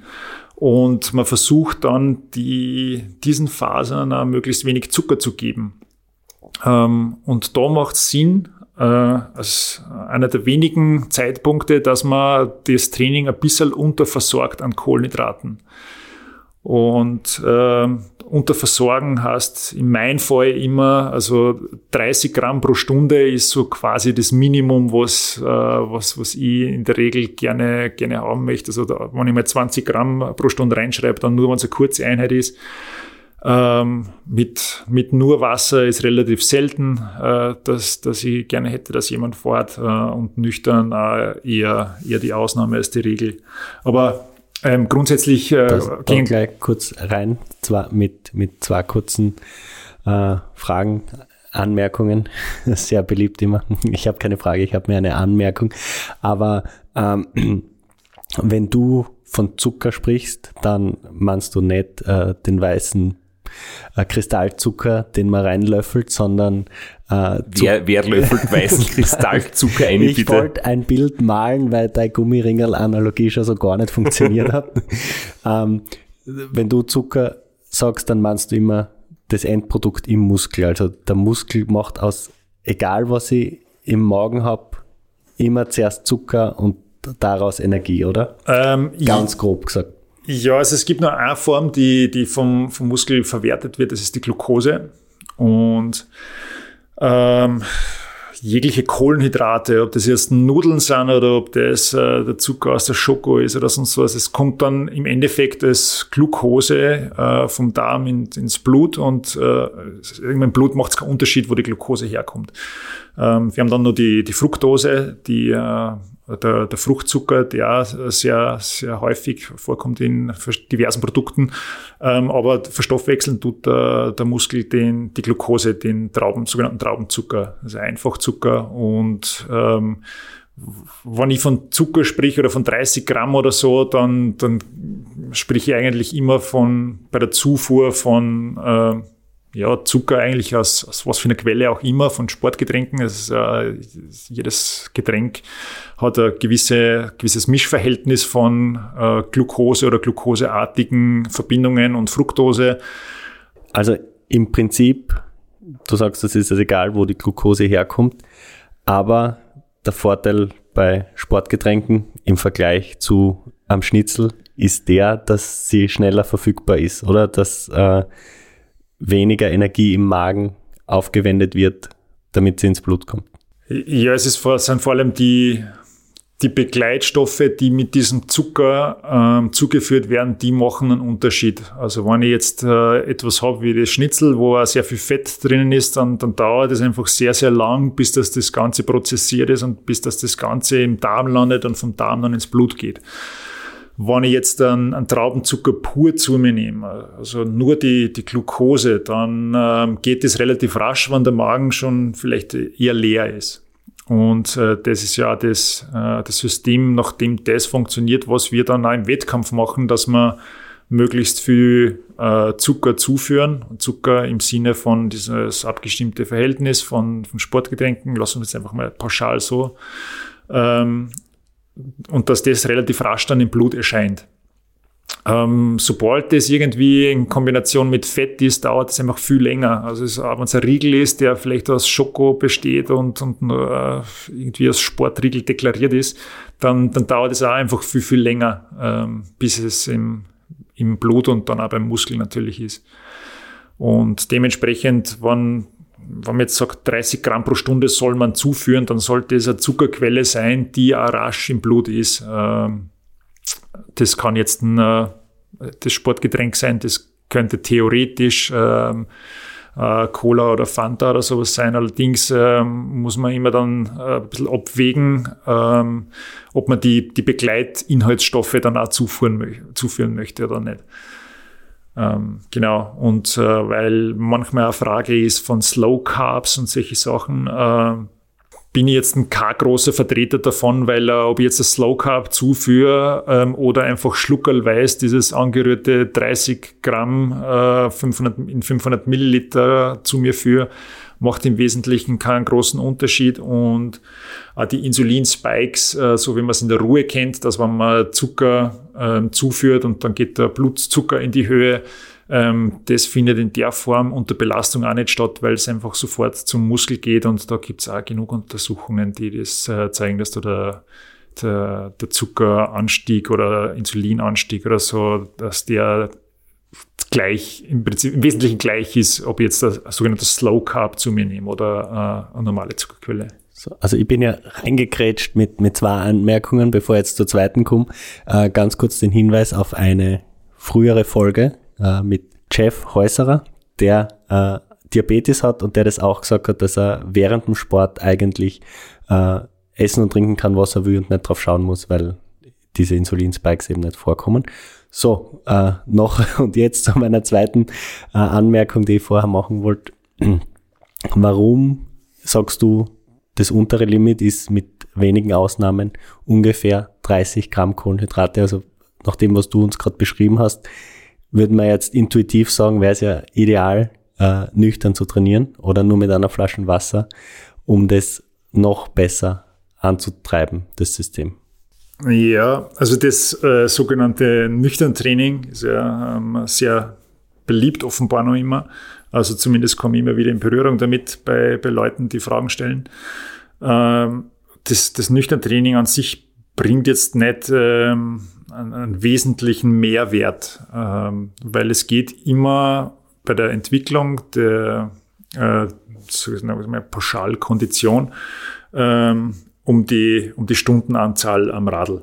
Und ob ich das jetzt ähm, nüchtern mache oder nicht, bringt jetzt nicht wirklich viel Mehrwert. Es bringt eher einen, einen negativen äh, Faktor mit sich, nämlich den, den Stress, den vor allem die Leber dann hat, weil äh, der Muskel an sich, der ist ja nicht, nicht massiv geleert, außer ich habe am Vortag ein hartes Training gemacht. Äh, das kann man sich schon zunutze machen dann. Ähm, aber die Leber verliert ja an, an Zucker über Nacht äh, für die lebenswichtigen Funktionen und, und gibt den Zucker dann ans Gesamtsystem ab. Und in der Früh dann ist äh, der Zuckerspiegel relativ niedrig.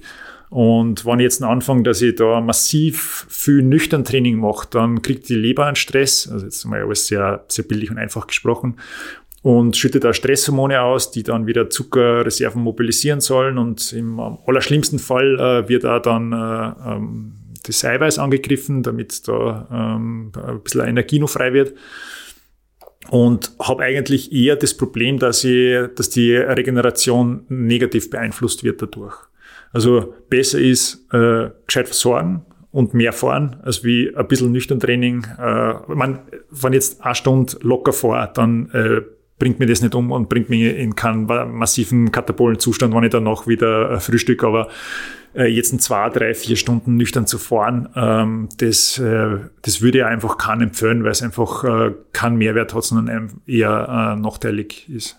Du möchtest jetzt wieder kurz einsteigen. Zuerst muss ich nochmal anmerken, mir gefällt deine pragmatische Art immer sehr, wenn du sagst, äh, ob jetzt eine Flaschen Slow Carb trinke und ich trinke die Flaschen und dann brauche ich eher ein spezielles Kohlenhydrat, das sehr langsam ins Blut geht, oder ob ich einfach langsam trinke und dann kann ich jedes Kohlenhydrat verwenden. Das Slow Drinking, ne? Ja, Slow Drinking.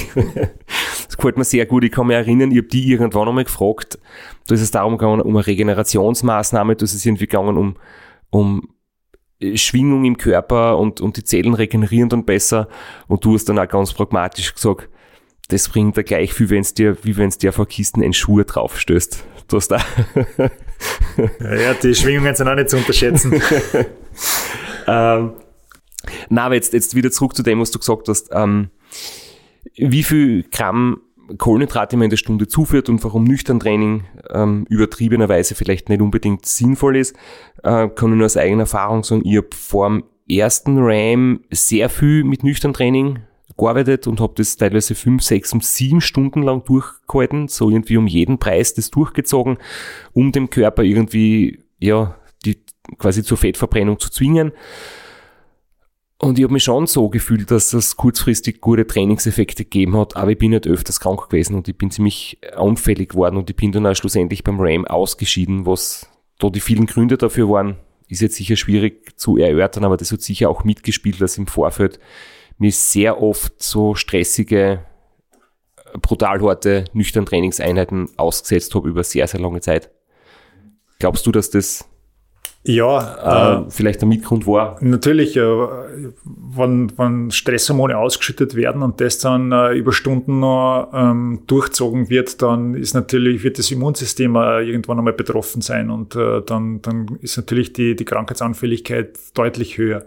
Es gibt ja einen Grund, warum die, die Fahrer, die jetzt an die Weltspitze kommen, die die fahren alle, also da geht es ja hauptsächlich ums Essen im, im Training. Äh, die, die, die jungen Burschen, die haben ja auch schon, man weiß ja jetzt, äh, also bis zu 120 Gramm versucht man jetzt schon zu kommen äh, ähm, pro Stunde, dass man, dass man isst, einfach um den Bedarf, den man hat bei so harte Einheiten oder bei, bei so lange Einheiten einfach zu decken. Es geht immer darum, dass du auch nicht in einen, in einen äh, negativen Zustand kommst. Ne? Das Training, das soll ja immer eine positive Wirkung haben und gerade die, die Zuckerverfügbarkeit ist, äh, ist ja die Regeneration dann oder schlechthin, äh, wenn ich jetzt ein, so ein Training nehme, wie wir vorhin erwähnt haben, so ein K3-Training, macht es schon Sinn, dass ich das ein bisschen unterversorgt mache.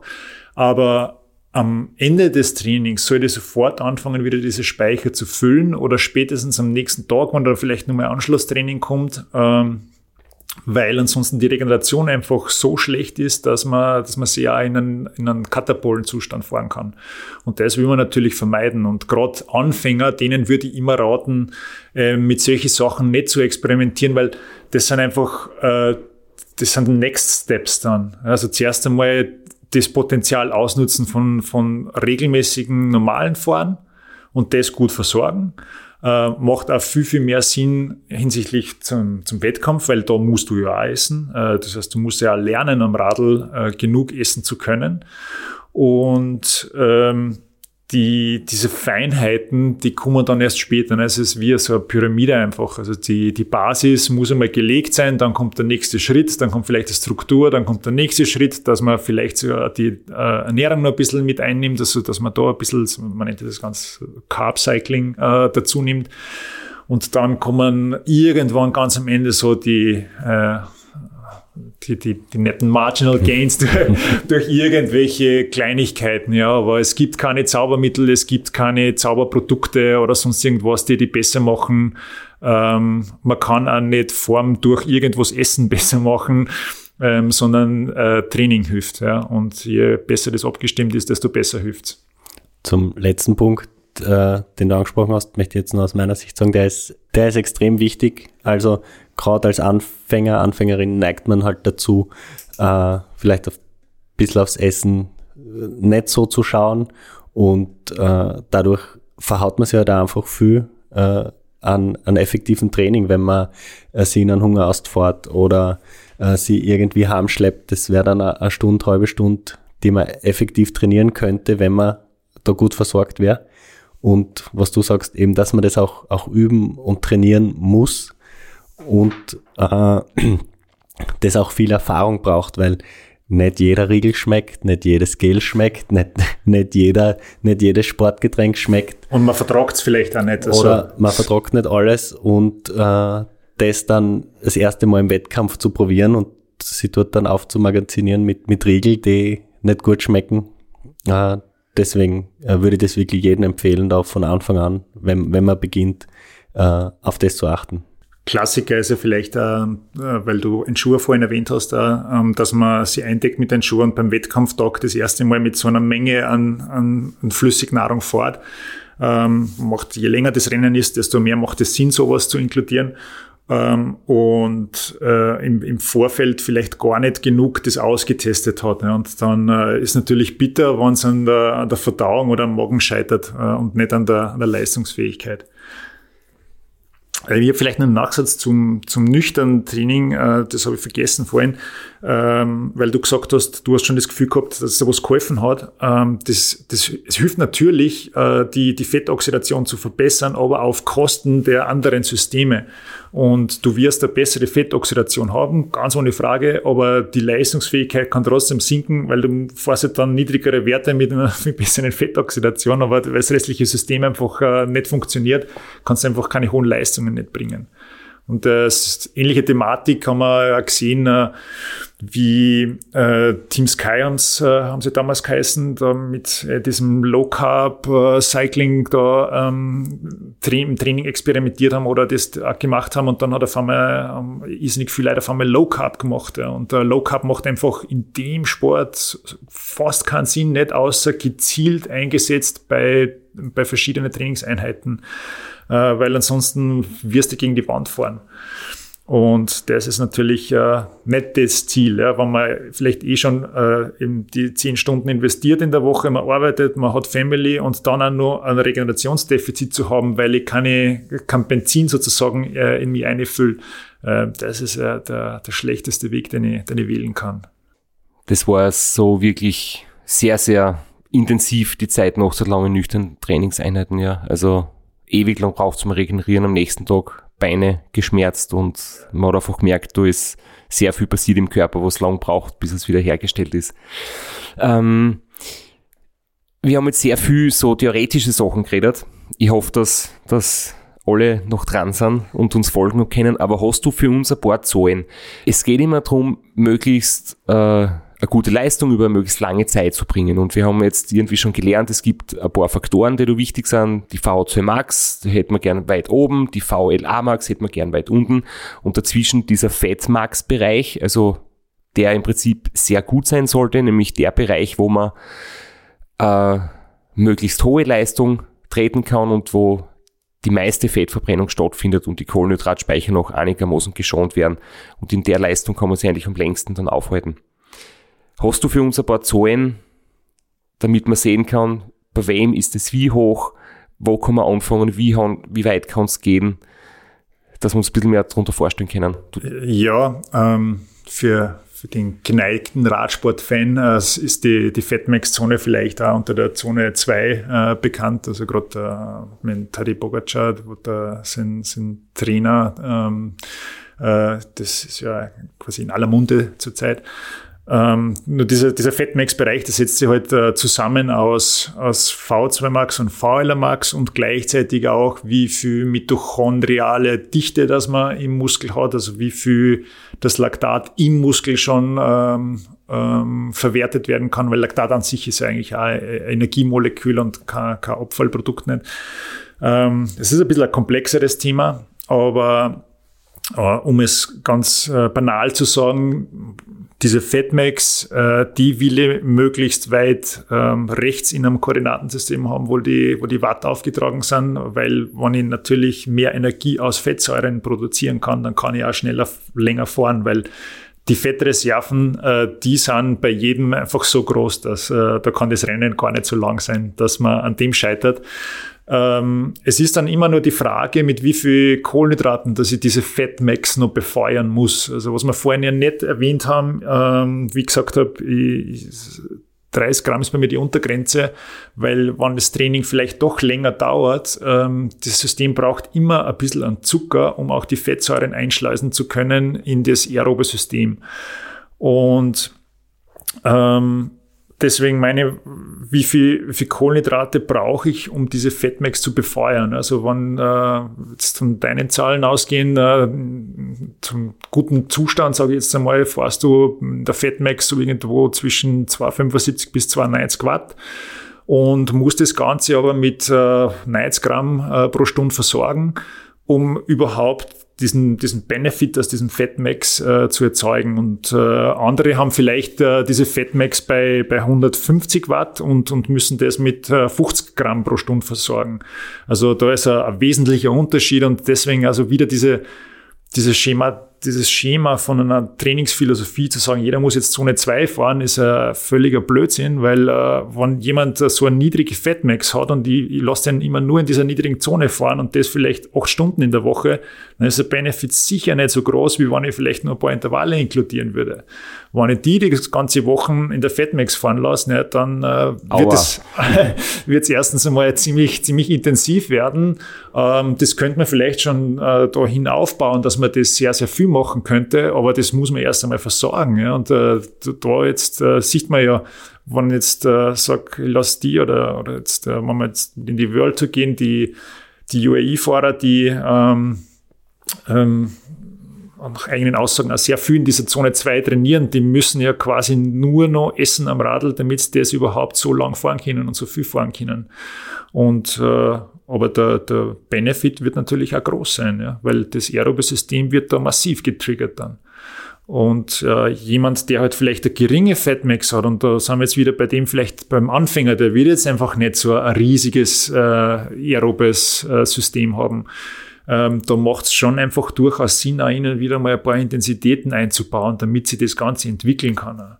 Und da wären wir dann wieder beim komplett anderen Trainingsansatz wie äh, Zone 2 oder polarisiertes Training, sondern dann wird es halt eher der pyramidale Ansatz sein. Also man kann diese, diese Systematiken jetzt nicht pauschal auf, auf alle Fahrer umlegen, sondern man muss, so wie wir am Anfang gesagt haben, immer schauen, okay, wer sitzt da und äh, was macht jetzt da am meisten Sinn, damit wir da eine Entwicklung haben bei 290 Watt, wenn du sagst, in meiner Fatmax, da geht schon einiges an Kalorien pro Stunde drauf wenn man sich das irgendwie nur mehr hochrechnet, dann ist das pro Stunde über 1000 Kalorien. Oh, genau, ja. Setzt ihr dann halt noch einen bestimmten Wert zusammen aus Fett und Kohlenhydrate und dann weiß man auch, warum man das nicht ewig lang fahren kann. Weil man kann weder die 90 Gramm Kohlenhydrate ewig lang zuführen, noch überhaupt irgendwie den, das Kaloriendefizit ausgleichen. Das heißt, äh, falls irgendwer glaubt, Fettmax ist gleich Grundlagenbereich und das ist der Bereich, den ich bei 24 Stunden quasi anstrebe und konstant durchfahre, das geht sich nicht aus. Ja, wir, wir haben es gesehen bei den 1000 Kilometer äh, oder bei den über 1000 Kilometer in die 24 Stunden, da war ja das das Ziel, diesen Bereich so ungefähr zu treffen. Und da haben wir ja nur geschaut, dass möglichst viel Energie einfach in die reinkommt, da, damit es irgendwie ausgeht, über 24 Stunden zu halten. Dann, ja. Und äh, da kommt dann noch Faktoren wie Ermüdung dazu, etc. Aber, aber alleine das, das energetische äh, auszugleichen, ist schon eine massive Challenge. Ja. Vielleicht noch ganz kurz, äh, wenn wir jetzt da die, die drei Makronährstoffe hernehmen. Äh, prinzipiell wäre aus einem Gramm Fett die meiste Energie rauszuholen, aber braucht halt auch einen Haufen Kohlenhydrate, um die überhaupt verfügbar zu machen. Ist das jetzt soweit richtig? So kann man das, äh, so kann man das äh, sagen, ja.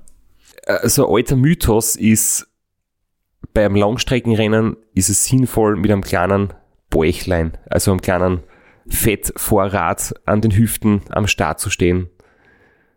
Wäre das sinnvoll was haltest du davon oder ist das eins von den, von den alten Mythen, das sich mittlerweile herausgestellt hat, dass es vielleicht doch nicht so gewinnbringend ist? Na, aerodynamisch ist es auf jeden Fall anzustreben. ja. Die Tropfenform ist ja die aerodynamischste. Also ja, das stimmt. Also nicht an den Hüften, sondern nur vorne rund um den Bauchnabel. Aber, aber dann müssen natürlich ja die Trikots hart eng sein, ist ja klar, sonst flattert es ja. Ähm, jetzt na, ähm, also die, die Fettreserven werden nicht das, äh, das Thema sein. Also bei, was bei Langdistanz natürlich kontraproduktiv ist, ist, dass ich Gewicht mache vorher, dass ich möglichst leicht bin und äh, vielleicht leichter als wie mein Wohlfühlgewicht ist. Ähm, aber ich muss jetzt nicht extra mir da ähm, ein Speckbäuchlein an, anfressen. Ja. Und dann noch eine Frage, ist es ein großer Unterschied oder ein wichtiger Unterschied, ob ich jetzt eine riesige Portion Frühstück vor dem Training oder Essen einfach vor dem Training zu mir nehme und dann habe ich die Gramm Kohlenhydrate pro Stunde, die du mir in den Trainingsplan schreibst, quasi auf Vorrat in mir oder ist es besser, eine kleine Portion zu frühstücken und dann wirklich jede Stunde ein paar Gramm Kohlenhydrate zuführen. Das frage ich auch deswegen, weil das war auch früher so die Philosophie mit einem kurz weiß ich nicht, kurz vor der Explosion vom Frühstückstisch aufstehen, damit man dann sechs, sieben Stunden fahren kann, ohne nachzufüllen. Ich weiß, das ist nicht mehr zeitgemäß, aber trotzdem jetzt ernste Frage, ist es nicht wurscht, ob ich 1500 Kalorien vor dem Training esse oder 500 pro Stunde, drei Stunden lang? Also wenn die 1500 Kalorien aus Weißwurst kommt, dann äh, wird es jetzt nicht viel bringen. Äh, es ist, äh, aber natürlich die, die Fragestellung ist wahrscheinlich eher, ob ich die, die, die Kohlenhydrate dann äh, in der Form zu mir nehme. Ähm, planbarer ist es mit weniger. Das muss man jetzt schon sagen. Ähm, wenn du viel isst, dann hast du ja immer die Thematik, dass natürlich viel Magen drinnen liegt und bis das frei wird, ähm, kommt natürlich darauf an, was ich gegessen habe, aber die, die meisten Sachen werden in Kombination gegessen mit irgendwas ein bisschen fettigen oder, oder eiweißreichem und das dauert dann einfach auch seine Zeit, bis das Ganze im Körper drinnen ist, also jetzt sprich von, vom, vom Darm in den, äh, in den Kreislauf.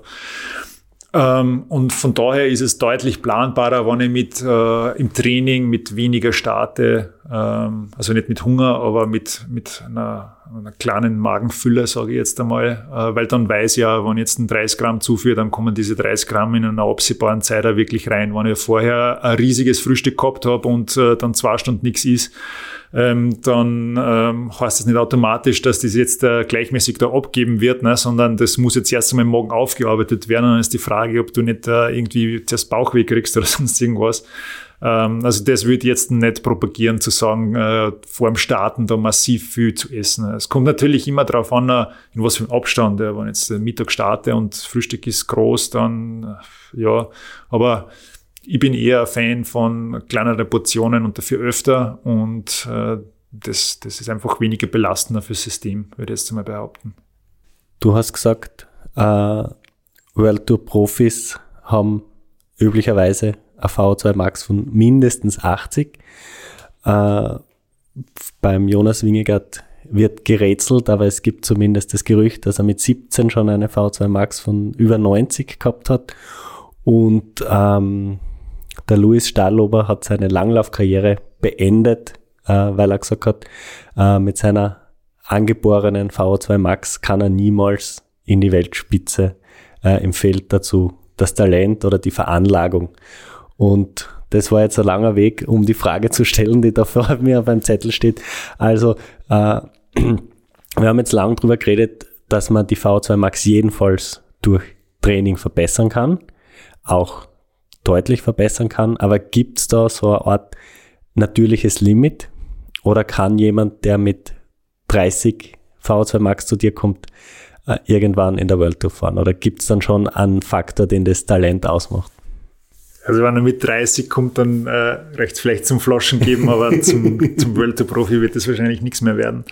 Ähm, also ist das eine Ausrede, die gilt wichtig ist. Man, hat, man ist leider mit niedriger V2 Max auf die Welt gekommen und jetzt hat man. Nein, der Flo hat das schon richtig gesagt. Also es ist auf jeden Fall trainierbar. Also es ist nicht so wie früher hat man ihm angenommen, das ist nur ganz, ganz wenig beeinflussbar, aber das, äh, das lässt sich teilweise auch wirklich dramatisch erhöhen.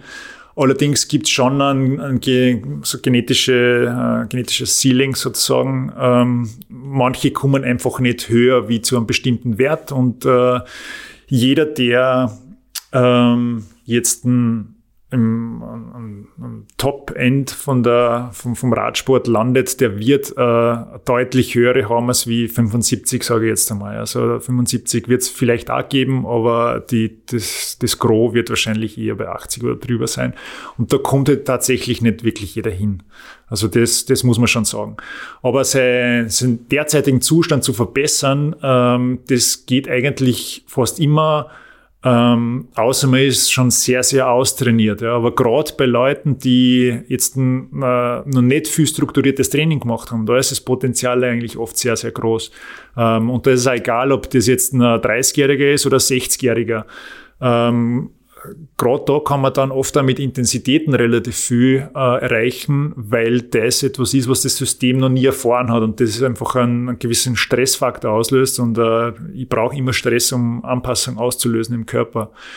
Also die, die Ausrede ist bis zum gewissen Punkt schon äh, valide, aber äh, man kann es immer verbessern, würde jetzt behaupten. Wir kennen gern die VO2 Max von mir als Beispiel hernehmen, weil der ist eigentlich recht niedrig ja, niedrig ist. Äh, je nach Trainingszustand oder je nach Trainingsphase ähm, schwankt sie irgendwo zwischen 65 und 75 äh, in der Regel. Äh, und ähm, ja, das ist jetzt kein unendlich hoher Wert, also war kein niedriger Wert, nicht, muss man jetzt auch sagen. Und für, die, für das Leistungsspektrum, das du bringen musst, ist es aber ähm, völlig ausreichend. Das sieht man ja bei der, gerade bei der, bei der Fatmax, äh, dass äh, recht viel mehr ähm, wird man eh nicht mehr davor dann können.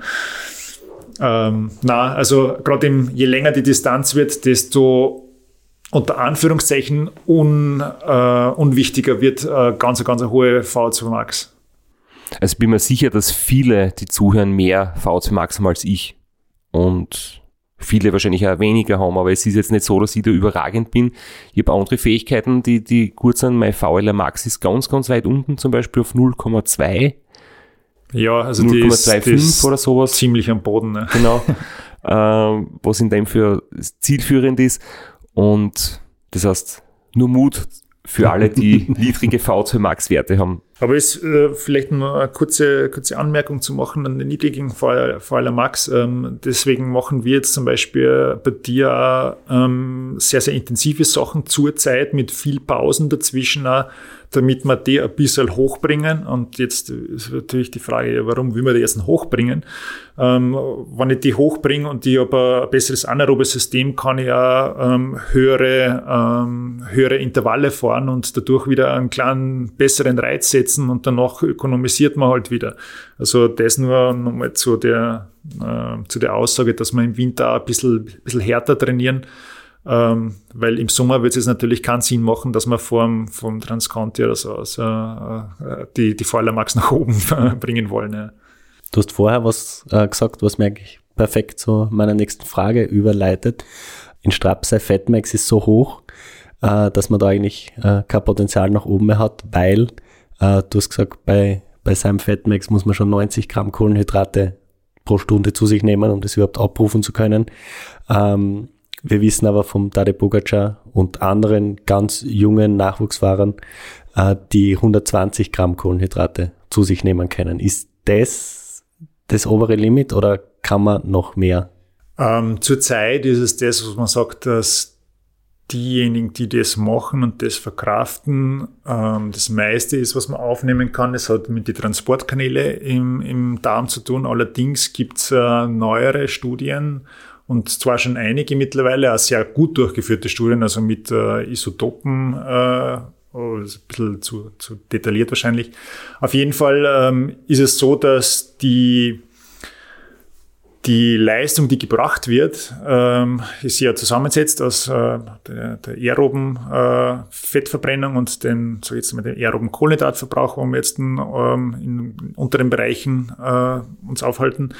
Und wenn ich mehr Kohlenhydrate zuführe, dann kommt einfach nur noch mehr Energie aus den Kohlenhydraten und weniger aus Fett. Das heißt, es verschiebt sich einfach nur das Spektrum dadurch. Deswegen macht es jetzt auch in, unserem Bereich im Ultrasport äh, meines Erachtens auch überhaupt keinen Sinn. Und da ähm, mein, mein 2018er Ich zum Beispiel hätte das noch anders gesehen äh, macht es jetzt äh, keinen Sinn, äh, auf diese 120 Gramm versuchen zu kommen, weil äh, ich verschiebe einfach nur die, die Energieanteil von Fett und Kohlenhydraten, was ja eigentlich keinen Sinn macht, weil äh, ich kann ja mit weniger Kohlenhydrate pro Stunde fahren und habe halt dann einen höheren äh, Fettoxidationsanteil und habe auch weniger äh, Risiko, dass ich, dass ich meinen Magen beleidigt durch so hohe Zufuhrraten. Also ähm, würde die jetzt beim beim ursprünglich äh, gültigen 90 Gramm pro Stunde, was jeder relativ gut verkraftet, wenn jetzt der Wettkampf relativ kurz ist, relativ kurz, sage ich jetzt mal bis 24 Stunden, ähm, da würde ich mich da an, an, als, als Maximum orientieren, weil mehr, glaube ich, nicht Sinn macht, also aufgrund der, des jetzigen Wissensstandes. Siehst du in der Hinsicht einen Unterschied zwischen Männern und Frauen? Du betreust ja auch weibliche Radsportlerinnen, die sehr gut unterwegs sind. Hast du da ähnliche Empfehlungen? Ähm, das ist eine gute Frage und äh, wird da des Öfteren einmal gestellt. Ähm, Unterschied gibt's äh, eigentlich keinen. Äh, manchmal kommt die Frage, dass vielleicht eine weibliche Sportlerin sehr, sehr leicht ist und äh, ob da 30 Gramm noch angebracht ist oder wann im Trainingsplan steht 90 Gramm bei der Einheit oder ob das weniger sein muss. Und äh, da ist ganz klar nein. Also es ist genau gleich, weil äh, die, die Physiologie ja gleich funktioniert. Ähm, Im Wesentlichen muss man sagen, also es gibt schon ein paar Unterschiede, aber ähm, dann hat die Fatmax halt einfach darunter, aber muss das Ganze mit ähnlichen Mengen befüllen äh, oder befeuern. Und äh, da verändert sich an der, an der Zufuhrempfehlung gar nichts. Wenn man immer von den Kohlenhydratspeichern spricht und dem Kohlenhydratverbrauch, was haltest du, wie sinnvoll ist es, Carbo-Loading zu betreiben? Also im Prinzip ein, zwei Tage vor dem Wettkampf richtig fühlen, sich reinstopfen und, und irgendwie den Speicher damit vielleicht nur ein bisschen quasi unter Anführungszeichen zu überfüllen oder mehr einzulagern, als eigentlich geht. Naja, mehr einlagern als geht, geht nicht. Richtig. äh, zu super kompensieren. Ja, ähm, ich weiß natürlich schon, was du meinst. Ähm, nachdem der Kohlenhydratspeicher ja das Nadelöhr ist und ähm, wir uns nur so viel Leistung erlauben können, wie ich von außen sozusagen auch zuführen kann, beziehungsweise bei kürzeren Distanzen muss ich meinen eigenen äh, Muskelspeicher noch mit einrechnen. Wenn der Benzin gar ist, dann ist es einfach gar, dann sinkt die Leistung. Das heißt, es geht immer darum, kann ich die Leistung, die ich gerade bringe, versorgen. Und deswegen auch, ich muss ich kann im, im Rennen, wenn ich jetzt weiß, ich versorge mich mit 90 Gramm pro Stunde, dann kann ich ja nur die Leistung bringen von Anfang an, die ich mit 90 Gramm pro Stunde versorgen kann, gerade im Langdistanzbereich, weil da will die, die Muskelspeicher ziemlich unangetastet lassen, äh, weil sobald die leer sind, geht's einem schlecht. Äh, und das äh, kennt wahrscheinlich, kennen wahrscheinlich die meisten, ja, wenn man sie leer gefahren hat. Und deswegen ähm, ist natürlich umso besser, je mehr Benzin ich an, an Bord habe. Äh, und in dem Fall ist Benzin der, der Zucker und Carboloading macht durchaus Sinn.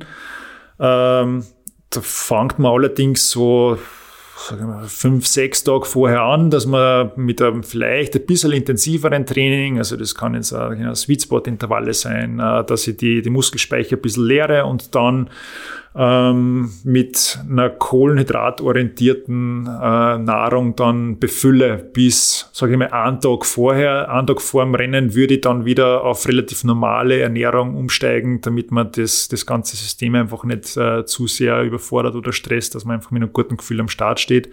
Aber da darf man schon auf ruhig, ähm, also man kann auf sieben bis, bis zehn Gramm pro Kilo Körpergewicht Kohlenhydrate kann man schon kommen. Ähm, dann muss natürlich aber die, die Ernährung an sich sehr kohlenhydratlastig sein und da ist nicht mehr viel Platz für Fett und, äh, und Eiweiß, weil ansonsten würden die, die Gesamtkalorien in die Höhe gehen und dann würde ich halt nochmal zunehmen in der Woche. Das will ich normalerweise auch nicht unbedingt. Äh, also man verschiebt eigentlich nur den Kohlenhydratanteil in Richtung sehr, sehr hoch. Und äh, das macht auf jeden Fall Sinn, ja. Also würde ich auch immer anraten und das auch mal im Training vielleicht kurz äh, mal probieren bei, in einer harten Trainingswoche, ähm, damit man da vertraut ist mit dem Ganzen.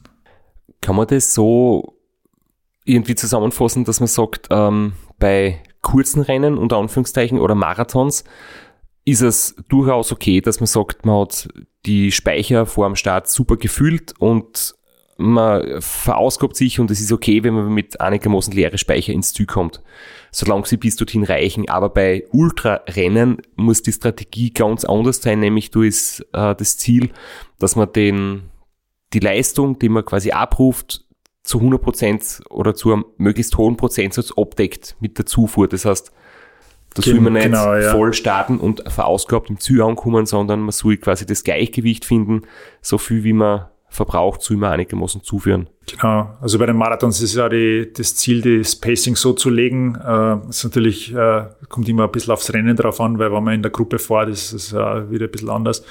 Ähm, aber wenn man jetzt weiß, man hat zum Beispiel Rennen, wo man sehr viel alleine fährt, dann kann man sich ein gewisses Pacing zurechtlegen, zu sagen, dass man so und so viel leisten kann bei den Anstiege, damit ich dann im Ziel mit äh, am besten leere Speicher ankomme, weil dann habe ich wirklich alles, alles ausgeschöpft, was ich habe und die Zufuhr halt auch noch gegenrechne. Bei den langen Distanzen macht es eigentlich, also meiner Meinung nach, nur Sinn, äh, mit der externen Versorgung zu arbeiten. Also dass ich weiß, wenn ich jetzt 70 Gramm pro Stunde äh, nehme, wie viel kann man da Watt leisten, äh, weil ähm, am Anfang will ich natürlich nicht zu locker starten, aber ich will ja nicht zu schnell starten, ähm, sondern das, äh, was ich mir erlauben kann. Also die Muskelspeicher werden automatisch immer leerer werden. Das, das weiß man auch, dass die jetzt nicht unangetastet bleiben, aber jetzt äh, bildlich gesprochen so, wie wenn man sagt, man könnte die retten bis zum Ziel. Ähm, aber wenn man das gut versorgt und mit der Leistung wegfährt, die man von extern versorgt, dann wird es einem ganz sicher besser gehen, als wie wenn man die, die internen Speicher auch schon investiert am Anfang. Ich möchte nur ganz kurz sagen, dass, wie du gesagt hast, schnell starten, haben mich alle beide ganz groß angeschaut. Du sitzt, du sitzt noch ungünstig. Sie kein Fehler. schnell starten, muss ich nur sagen. Hashtag Hummelmodus. Aber das muss man sich, glaube ich, echt bewusst machen. Ähm, man redet zu viel, man denkt zu viel über Training. Wie kann ich besser werden? Wie kann ich schneller werden? Wie kann ich mehr Watt drucken? Ähm, das ist alles gut und schön, aber es hilft nur dann was, wenn ich auch genügend zuführen kann, weil da ist es in Wirklichkeit das Limit. Wenn ich jetzt mörderisch hohe Wattzahlen drücken kann, aber ich schaffe es nicht, dass ich mich so ernähre, dass ich reichlich Kohlenhydrate und Kalorien zu mir nehme, dann habe ich den Vorteil, dass ich viel Watt treten kann, nur ein paar Stunden lang. Und dann geht's ziemlich schnell bergab. Ja, und was vor allem Das vergessen heißt, wird, ähm, das, das, das ja. Essen muss auch trainiert werden. Das ne? Essen muss trainiert werden, man muss wissen, was man vertragt, man muss wissen, wo man was kriegt, wie viel man mitnehmen kann. Also das ist wirklich teilweise wichtiger als, als die gute Fitness, weil das ist das, was uns halt im Prinzip limitiert und einschränkt. Genau so ist es, ja. Also das muss man unserem, wir hätten unseren Athleten einen Namen geben sollen am Anfang. Äh, und unserem Athleten auch noch äh, bewusst machen müssen, dass er auf jeden Fall zwei Monate vor dem Wettkampf auch anfängt, am Wochenende lange Ausfahrten zu machen, wo er das zu sich nimmt, was er im Wettkampf auch zu sich nehmen wird. Wenn es jetzt ein Supported-Rennen ist, dass er mit, keine Ahnung, jetzt dem Getränk fährt, ähm, das er zu sich nimmt und zwar in den Mengen und mit den Intensitäten, die er dann dort fährt, damit er weiß, ob er das über Stunden vertragt. Ähm, oder wenn er Flüssignahrung noch zuführt, dann auch mit der Flüssignahrung, um das zu wissen. Oder wenn es unsupported ist, dass man sagt, man, man nimmt jetzt äh, absichtlich einmal nur für ein, zwei Stunden äh, Verpflegung mit und danach äh, kauft man die Sachen ein, die man wahrscheinlich dann auch dort kriegt, äh, die man, äh, wenn man unterwegs ist.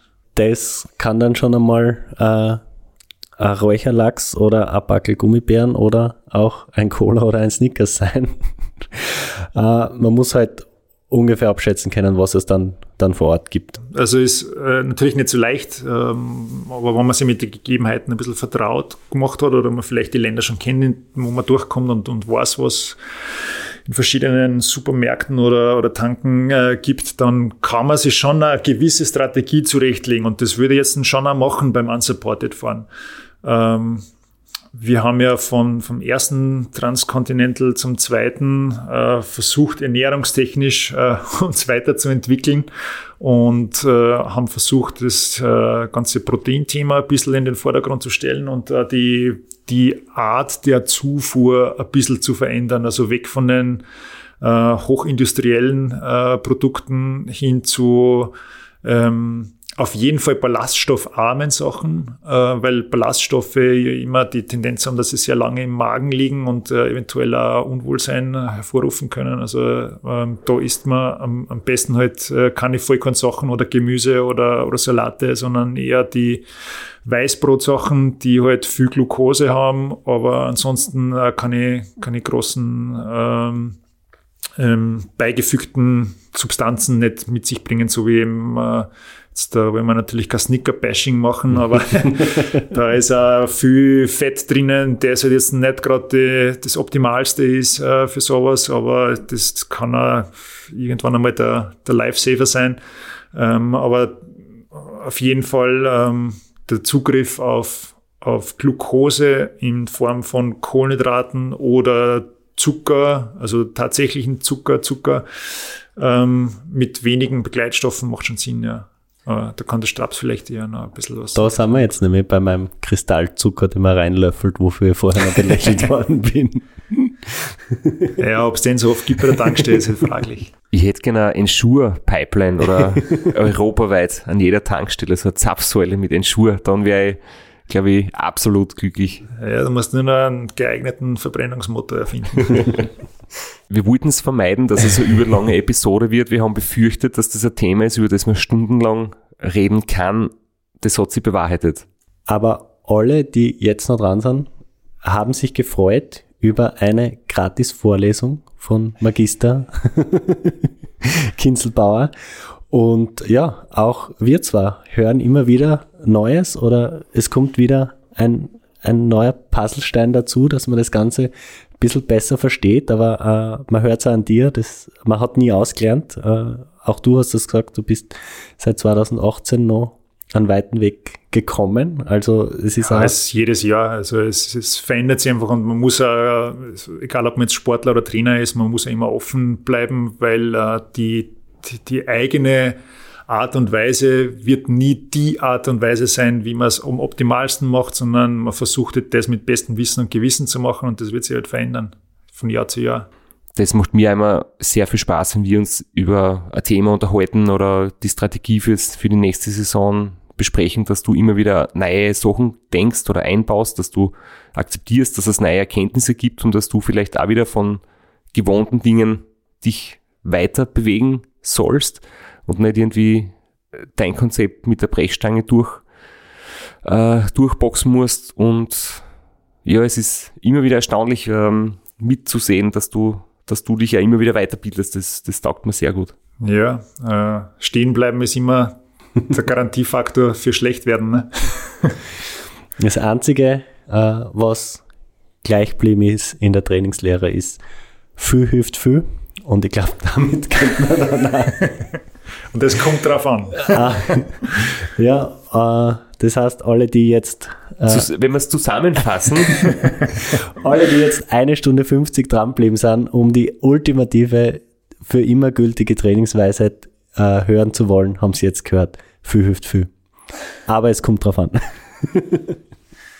und man muss viel essen, nicht nur viel trainieren.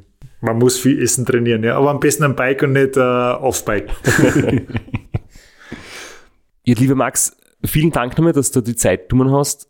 Wir werden deine Webseite in den Show Notes verlinken. Es gibt von dir vorgeschriebene Programme auf Training Peaks, wo man sie Trainingspläne runterladen kann. Man kann sich mit dir in Kontakt setzen oder dir schreiben.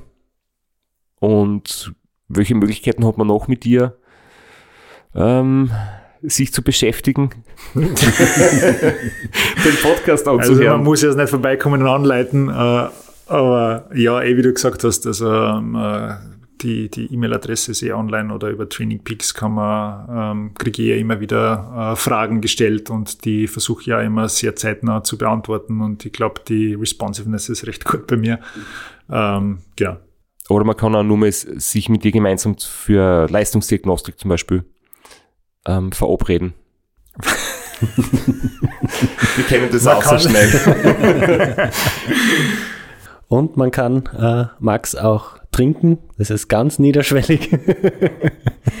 Wir haben jetzt so viel geredet über, über Ernährung, über Ernährung während des Trainings und während der Rennen und äh, man merkt, dass der Max da Expertise hat und diese Expertise gibt's zu kaufen und zu trinken.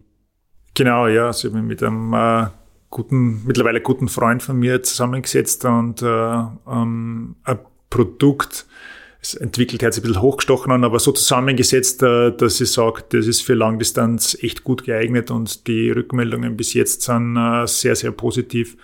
Ähm, und ich glaube, dass das ein Produkt ist, das man gerade bei der Langdistanz sehr gut trinken kann, aber es ist jetzt äh, eins von vielen natürlich. Es ist nicht das Produkt, aber es ist äh, ein gut zusammengestelltes Produkt. sagen wir so. Und das gibt's wo? Auch dort, wo man sich mit dir treffen kann auf deiner Homepage. Eh, Genau, das äh, gibt gibt's auch auf meiner Homepage oder einfach mir eine Mail schreiben. Es ist noch ein sehr, sehr junges äh, Produkt und deswegen ähm, ja am besten einfach schreiben. Sehr gut. Also alles, alles abgedeckt. Und ja, wir danken fürs, fürs Dranbleiben, wir danken fürs Kommen, deine Expertise mit uns teilen. Und ja, also wir wünschen allen, die jetzt rausgehen und zum Trainieren anfangen, viel Erfolg, alles Gute und Wir genau trainieren, oder?